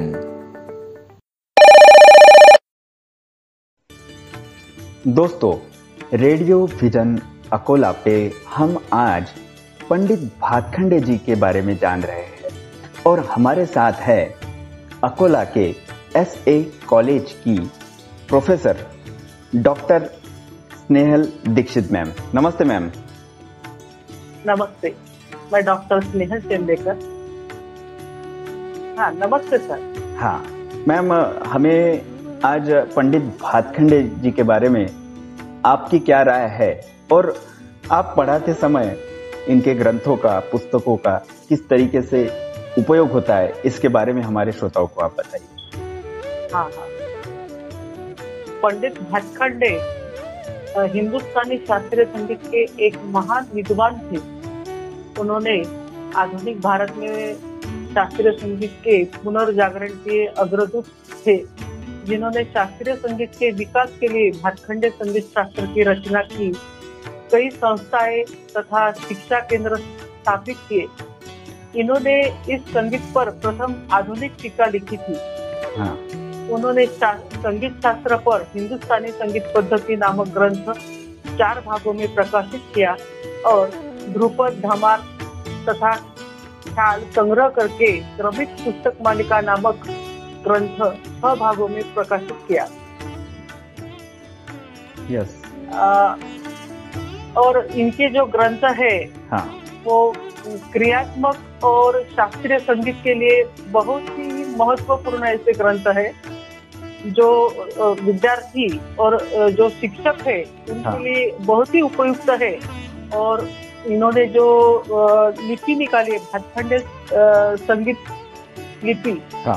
भातखंडे पद्धति जो स्वर लिपि है वो बहुत ही सहज सरल है जो विद्यार्थियों को आकलन करने में भी बहुत इजी है। और सिखाने में भी बहुत अ, यानी कठिनाई कठिन नहीं है। हाँ हाँ। तो, तो जो इनका जो कार्य है इन्होंने जो संकलित किया वो बहुत वे देश भर में अनेक उस्तादों गुरुओं से मिले। अधिकांश गुरु उनसे सहमत नहीं थे।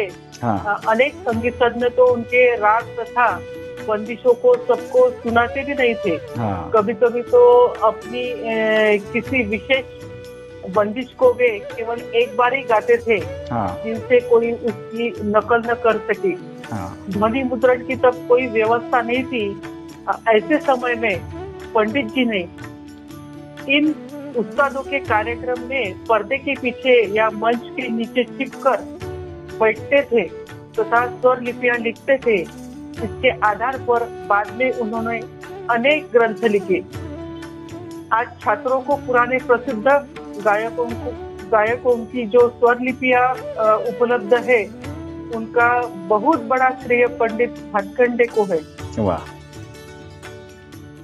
तो तो उनका जो कार्य है हाँ। वो संगीत क्षेत्र के वो भीष्म पितामह ऐसे भी उनको कह सकते हैं। जब तक शास्त्रीय संगीत है तब तक कभी भी उनका विस्मरण नहीं हो सकता। हाँ वाह। तो बहुत अच्छी बात आपने बताई मैम। पंडित भातखंडे जी को श्रद्धांजलि देने के लिए मैं एक इन्होंने संकलित की हुई बंदिश आपके सामने प्रस्तुत करती हूँ। वाह बिल्कुल। रे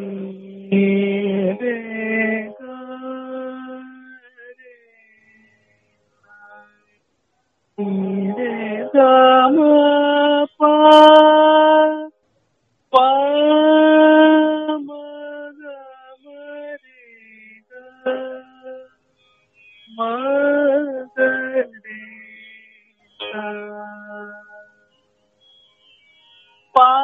पायलिया झनकार मोरी पायलिया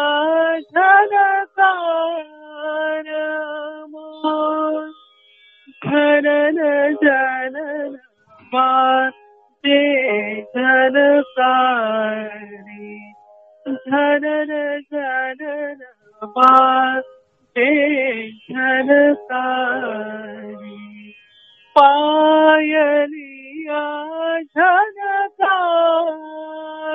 मोरी पायलिया झनकार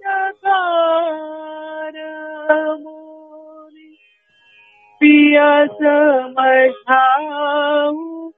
Sơ mời thắng thế đá vì bia sơ mời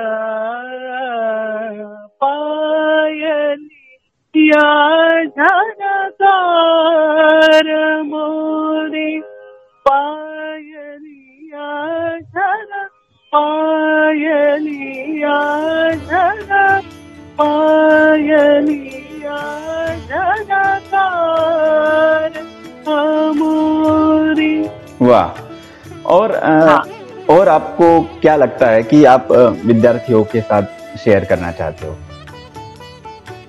विद्यार्थियों को तो ये जो लोग हैं हाँ। इन्होंने जितनी मेहनत की है बहुत है, जगह जगह जाके उस्तादों से मिलके जो बंदिशें इन्होंने अपने सामने रखी है अपने को अपने को उन्होंने जो संकलित की है हाँ बंदिशें हाँ। आज वे ही बंदिशें हम सिखाते हैं बच्चों भी सीखते हैं। हाँ।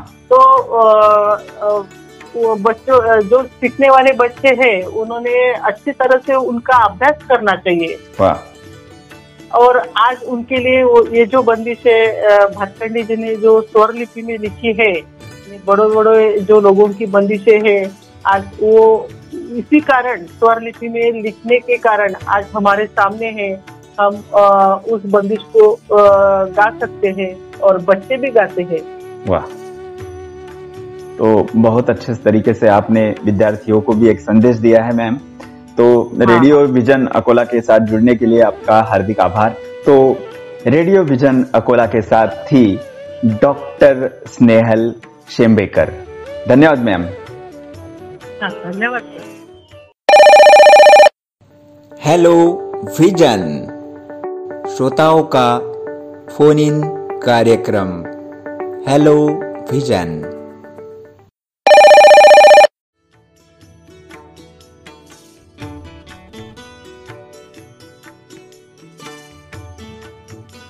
Radio vision Akola की विशेष पेशकश। संगीत उद्धारक पंडित विष्णु नारायण भातखंडे। और इस कार्यक्रम में हमारे साथ जुड़ी हुई है डॉक्टर कुमुदी बर्डे। नमस्ते मैम। नमस्कार सर। आपका परिचय हमारे श्रोताओं को आप दीजिए। नमस्कार। सभी श्रोताओं को मेरा प्रणाम। मैं डॉक्टर कौमुदी क्षीरसागर बर्डे अकोला में स्थानीय सीताबाई कला महाविद्यालय में संगीत के एसोसिएट प्रोफेसर इस पद पर कार्यरत हूँ और अ, अमरावती विद्यापीठ में बोर्ड ऑफ़ स्टडीज़ की चेयरमैन भी हूँ। और ग्वालियर और जयपुर घराने से ताल्लुक रखती हूँ अच्छी बात है। तो आज हम पंडित विष्णु नारायण भातखंडे जी के जीवन कार्यों का एक संग्रह हमारे श्रोताओं के लिए ला रहे हैं। तो आप पंडित जी के बारे में क्या कहना चाहती हूँ? पंडित जी के बारे में कहा जाए तो आज उनके हम सभी संगीत प्रेमी लोगों के ऊपर जो उपकार है, उनको हम कभी भी नहीं भूल सकते हैं। क्योंकि संगीत जिन रेडियो में जकड़ा हुआ था, उससे उसे मुक्त करा करके जन सामान्य तक लाने का जो प्रयास पंडित जी ने किया है, और उस प्रयास को जो जनता ने सर पर उठाया है, और जिसके कारण संगीत जनमानस में व्याप्त हो गया है, उसका पूरा श्रेय मैं पंडित भास्कंडे जी को ही देती हूँ। वाह और उनके बंदिशों के बारे में हमारे श्रोताओं से आप क्या कहोगे? पंडित जी के बारे में ऐसा कहे तो वो एलएलबी थे। हाँ। और मल्टी स्पेशलिटी जिसको बोलते हैं हम लोग बहुमुखी प्रतिभा के वो धनी थे। मतलब एलएलबी किया हुआ व्यक्ति संगीत के लिए जिस प्रकार से काम करता है बड़े बड़े उस्तादों के यहाँ गवैयों के यहाँ जा करके छुप करके उनकी बंदिश बंदिशों को सुनना सीखना उसको स्वरलिपि में करना उसको रिकॉर्ड करना और इतना बड़ा हिंदुस्तानी क्रमिक पुस्तक मालिका के रूप में एक खजाना तैयार कर देना। हिंदुस्तानी क्रमिक पुस्तक मालिका के छह भाग है। हाँ। और सभी राग 200 से 300 पन्नों के हैं। हाँ। और ऐसा कोई सा भी राग नहीं है कि जो उसमें आया नहीं है। हाँ। तो इन सब बंदिशों को जो एक घरानों के आ, सीमाओं में बंधी हुई थी उसको उन्होंने सभी के लिए खोल दिया और उसके लिए उन्होंने बहुत अथक परिश्रम किया। क्योंकि पुराने काल के उस्ताद लोग जो थे वो अपनी चीज़ें किसी को देते नहीं थे। बराबर है। सुनाते नहीं थे सिखाते नहीं थे। लेकिन पंडित जी ने जो छुप छुप के जिस चीज़ को किया है रिकॉर्ड किया है या सुना है सीखा है और वो जो काम उन्होंने किया है वो अतुलनीय है। वाह। दूसरा उनका एक बड़ा कंट्रीब्यूशन स्वरलिपि पद्धति का है. हाँ आ, अभी तक स्वरलिपि के इतिहास को अगर हम देखें तो उसमें ऐसा लगता है कि आ, जो क्लैरिफिकेशन आज भाषण स्वरलिपि पद्धति में हमें दिखता है वैसा कहीं पर भी किसी भी स्वरलिपि पद्धति में नहीं दिखता. हाँ. स्वरलिपि पद्धति वैदिक काल से चली आ रही है. वहाँ पर भी उदात्त अनुदात्त स्वरित के स्वरों के ऊपर चिन्ह हुआ करते थे। कृष्ट अपकृष्ट वगैरह स्वरों के हाँ। ऊपर चिन्ह होते थे। उनको दर्शाया जाता था अलग अलग चीज़ों से।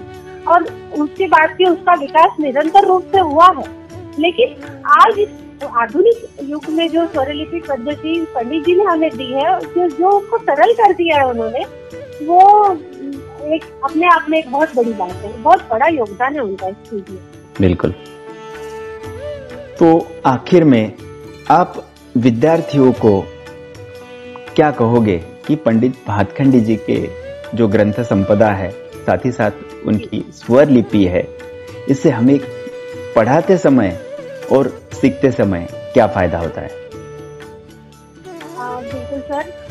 विद्यार्थियों को तो मतलब आ, जी की सभी पुस्तकें श्रीमन लक्ष्य संगीत है या वो चतुर पंडित नाम के उपनाम से लिखा करते थे। हाँ। और उनके बहुत बड़े संगीत के विषय ग्रंथ हैं। और मेरे ख्याल से संगीत के विद्यार्थियों ने बाकी कुछ पढ़े ना पढ़े। हाँ। लेकिन भाटखंड जी के सभी ग्रंथों को का उन्होंने बिल्कुल अपने आप में उतार लेना चाहिए। क्योंकि वो अगर कर लिया तो उनको थोड़ा थोड़ा समझ में आने लगेगा कि संगीत क्या चीज़ है। उसका शास्त्र और उसका क्रिया कष्ट दोनों चीज़ों को जिस प्रकार से उन्होंने एक साथ में संजोया है पंडित जी ने तो वो चीज़ उनको पढ़ करके उनका अध्ययन करके ही समझी जा सकती है। बराबर। तो सभी संगीत के विद्यार्थियों को मतलब हम भी अभी खुद को विद्यार्थी ही समझते हैं। हाँ। तो सभी लोगों से ऐसा मतलब मेरा आग्रह है कि पंडित जी की सभी पुस्तकों को श्रीमन लक्ष्य संगीत उन्होंने संस्कृत में लिखी है। हाँ। मतलब आप देखिए उस व्यक्ति का व्यक्ति की प्रतिभा क्या है? हाँ। मतलब वो संस्कृत में भी ये श्लोक लिख सकते हैं एलएलबी का अध्ययन करते हैं संगीत का अध्ययन करते हैं स्वरलिपि बनाते हैं कितना प्रतिभाशाली वो व्यक्ति रहा होगा।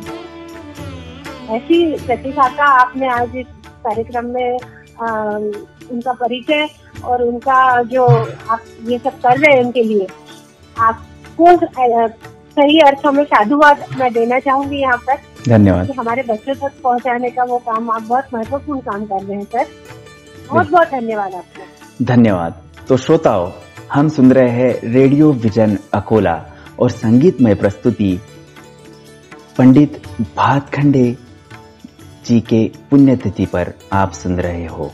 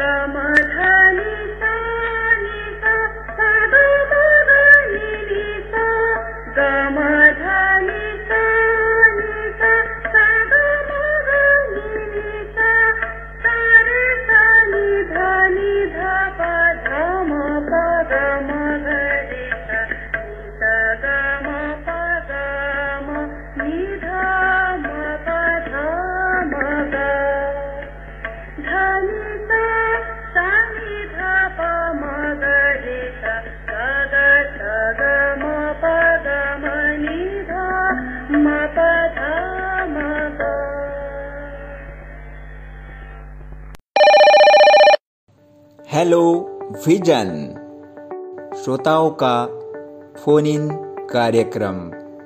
हेलो विजन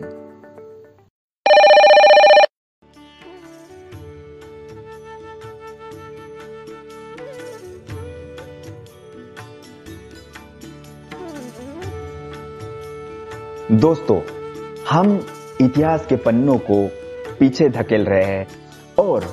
पंडित विष्णु नारायण भातखंडे जी का सांगीतिक योगदान आज उनके पुण्यतिथि पर हम आप सबके लिए लाए हैं और बनारस से हमारे साथ जुड़ी है मशहूर सितार वादिका डॉक्टर अनामिका दीक्षित।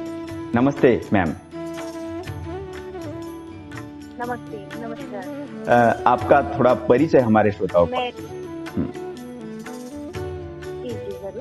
मैं doctor Anamika Dixit, associate professor वाद्य संगीत सितार मेरा स्पेशलाइजेशन मैं आर्य महिला पीजी कॉलेज, संबंध काशी हिंदू विश्वविद्यालय से हूँ। तो मुझे आप बताइए कि आप भातखंडे जी को किस नज़रिए से देखती हो? जैसे अभी आपने कहा कि आप सितार भी बजाते हो और बच्चों को पढ़ाते भी हो सितार तो भातखंडे जी ने जो रचनाएँ की है, और भातखंडे जी भी एक सितारिस्ट थे। तो आप इन बंदिशों को और उनके संगीत को किस तरीके से देखते? तो भातखंडे जी के बारे में मैं ये कहना चाहूँगी आपसे हाँ। कि निस्वार्थ और समर्पित संगीत साधक थे भातखंडे जी। हाँ। जिन्होंने हिंदुस्तानी शास्त्रीय संगीत को वैज्ञानिक आधार बनाकर वर्गीकृत कर या आम जन तक पहुँचाने का जो आधुनिक प्रयास किया ये पूरा श्रेय मैं भातखंडे जी को देती हूँ। हाँ। और लोग कहते भी अतुलनीय योगदान है संगीत के क्षेत्र में अग्रदूत कहे जाते हैं। और संगीत के विकास और विकास को और मैंने ऊपर पहुँचाने के लिए उन्होंने जो भी कार्य भारत किए वो पूरे संगीत में पूरा श्रेय जाता है भातखंडे जी को। पहले पहला तो मैं ये कहना चाहूँगी हाँ आपसे। बराबर। और आपका जो प्रश्न है कि रागों बंदिशों को वो किस तरीके से देखते हैं? हाँ। कि सितार की बंदिशों में वो क्या दिखाते हैं? तो उनकी बंदिशों में मुझे ऐसा लगता है कि रागों का जो चित्रण होता है हाँ। रागों की चित्रावली होती है उसके आधार पर उन्होंने बंदिशों का निर्माण किया जिससे राग पूर्ण पूर्णतः स्पष्ट हो जाए। हाँ ऐसा मेरा मानना बिल्कुल बिल्कुल बिल्कुल। और आप जब पढ़ाते हो या बजाते हो तो इस पूरे बंदिशों का आपको फ़ायदा होता है और किस तरीके से ये आपका अध्ययन चलता है ये भी हमारे श्रोताओं को आप बताइए।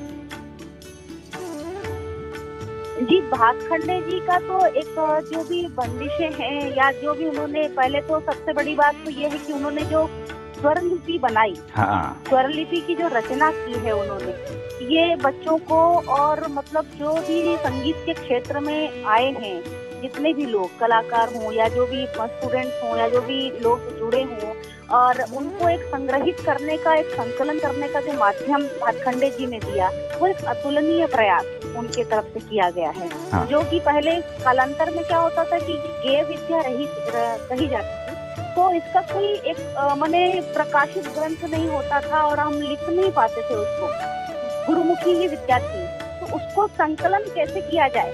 हाँ। इसके लिए भातखंडे जी ने जो प्रयास किया एक जो स्वरलिपि पद्धति तैयार की कि हम इसको कैसे लिखें? यस तो आज हम जनमानस तक आसानी से और बच्चों को आसानी से बता सकते हैं कि ये इसे ऐसे लिखा जाएगा।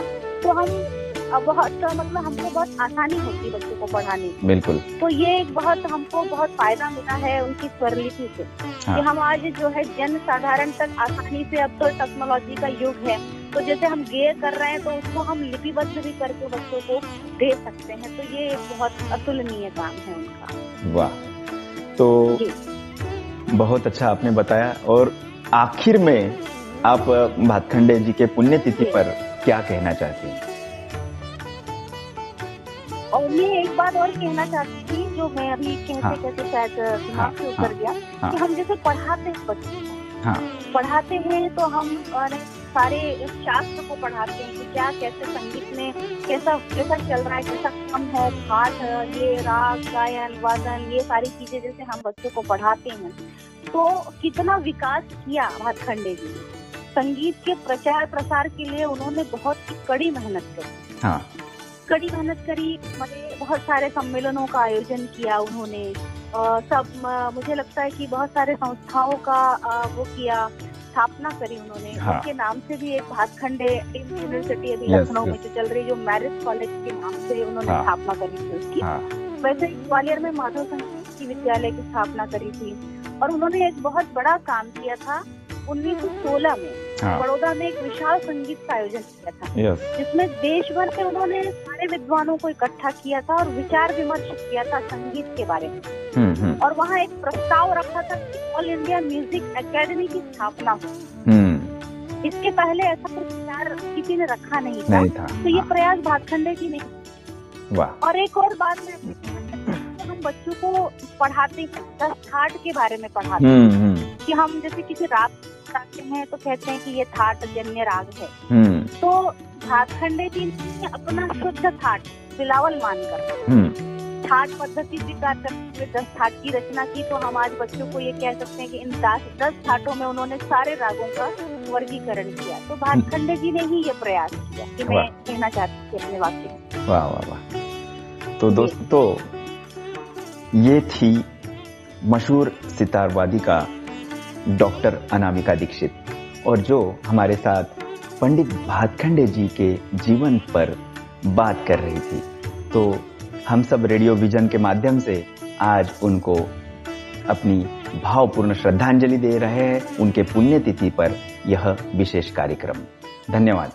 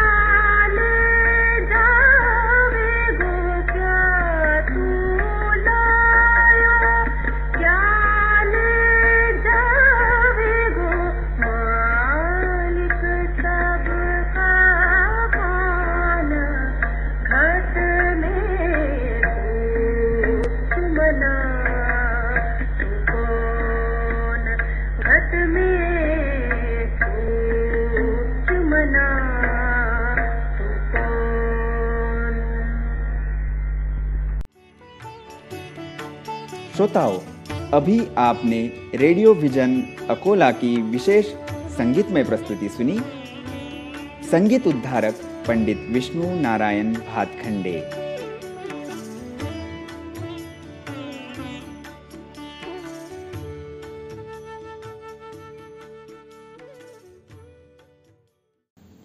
नमस्ते दोस्तों, मैं प्राध्यापक विशाल कोरडे, दिव्यांग सोशल फाउंडेशन अकोला। और रेडियो विजन के माध्यम से आप सभी का हार्दिक स्वागत करता हूँ।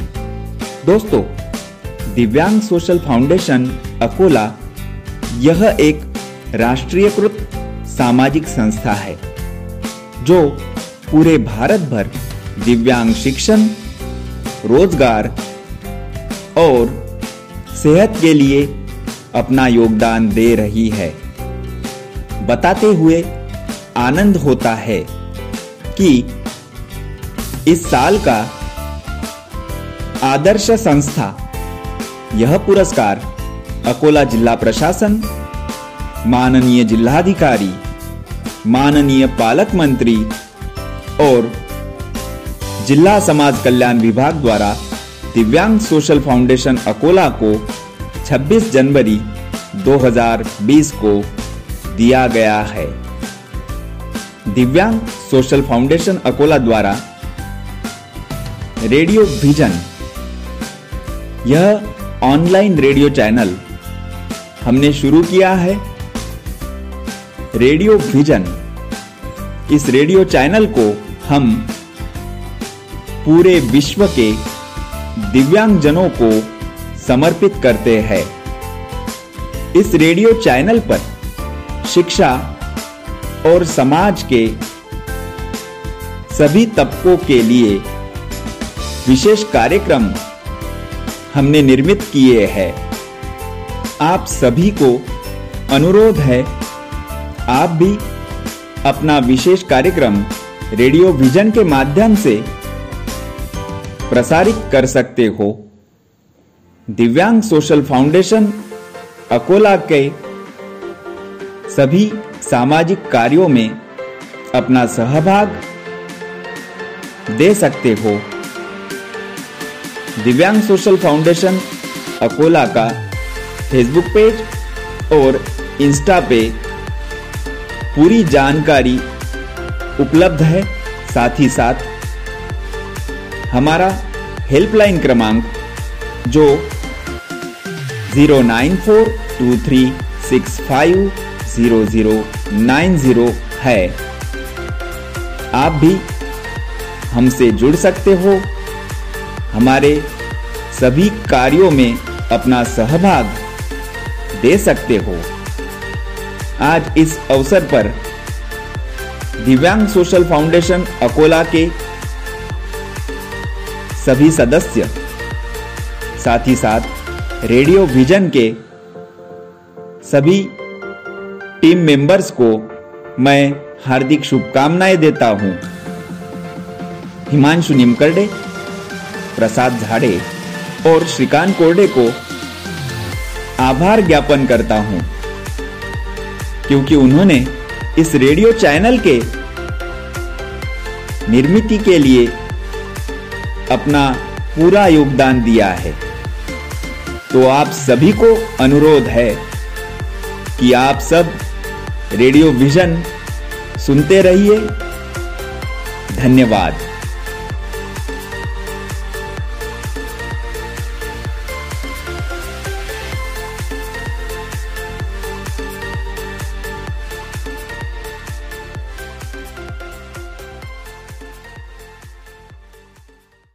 आपण ऐकत आहात। रेडिओ व्हिजन प्रस्तुती दिव्यांग सोशल फाउंडेशन अकोला.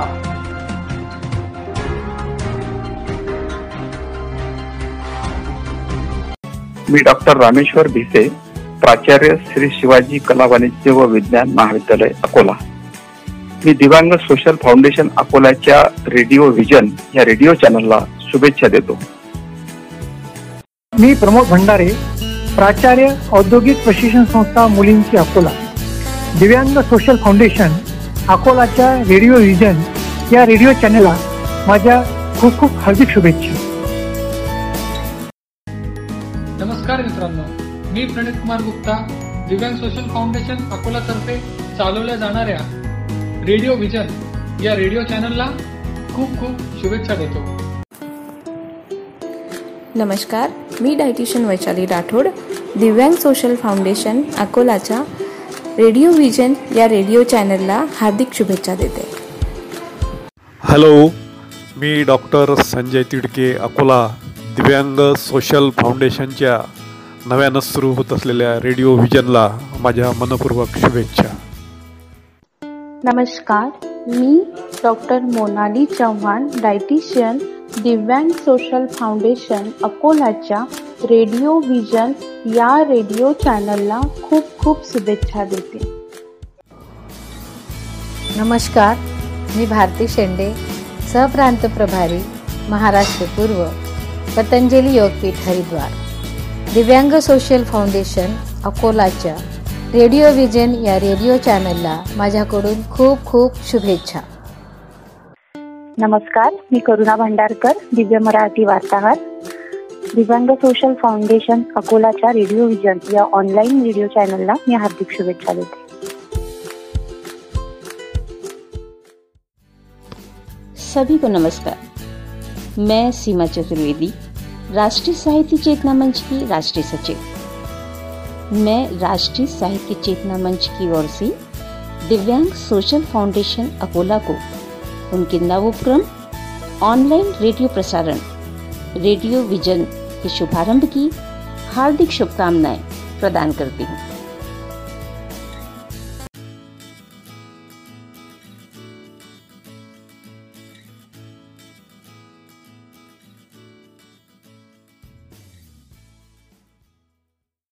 आपण ऐकत आहात रेडिओ व्हिजन प्रस्तुती दिव्यांग सोशल फाउंडेशन अकोला।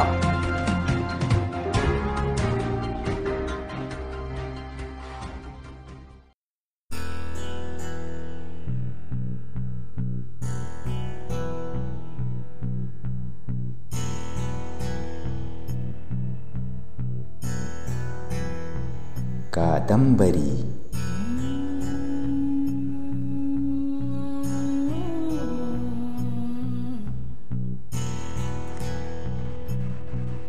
कादंबरी एक नवीन मालिका वजा कार्यक्रम.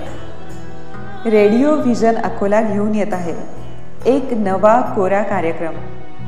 कादंबरी. कादंबरी वाचताना आपण तिच्यात हरवतो एकरूप होतो. शिकतो लेखकाशी बोलतो. आपण कादंबरी जगतो. पण धावपळीत तिला हाती घेऊन बसणं वाचणं होत नाहीये ना? म्हणूनच म्हणूनच मी श्रद्धा वरणकार उपासनी रोज कादंबरी वाचणार आहे तुमच्यासाठी. आणि ती तुम्ही ऐकाल आपल्या या कार्यक्रमात. तेव्हा भेटू लवकरच या मालिकेत. कादंबरी.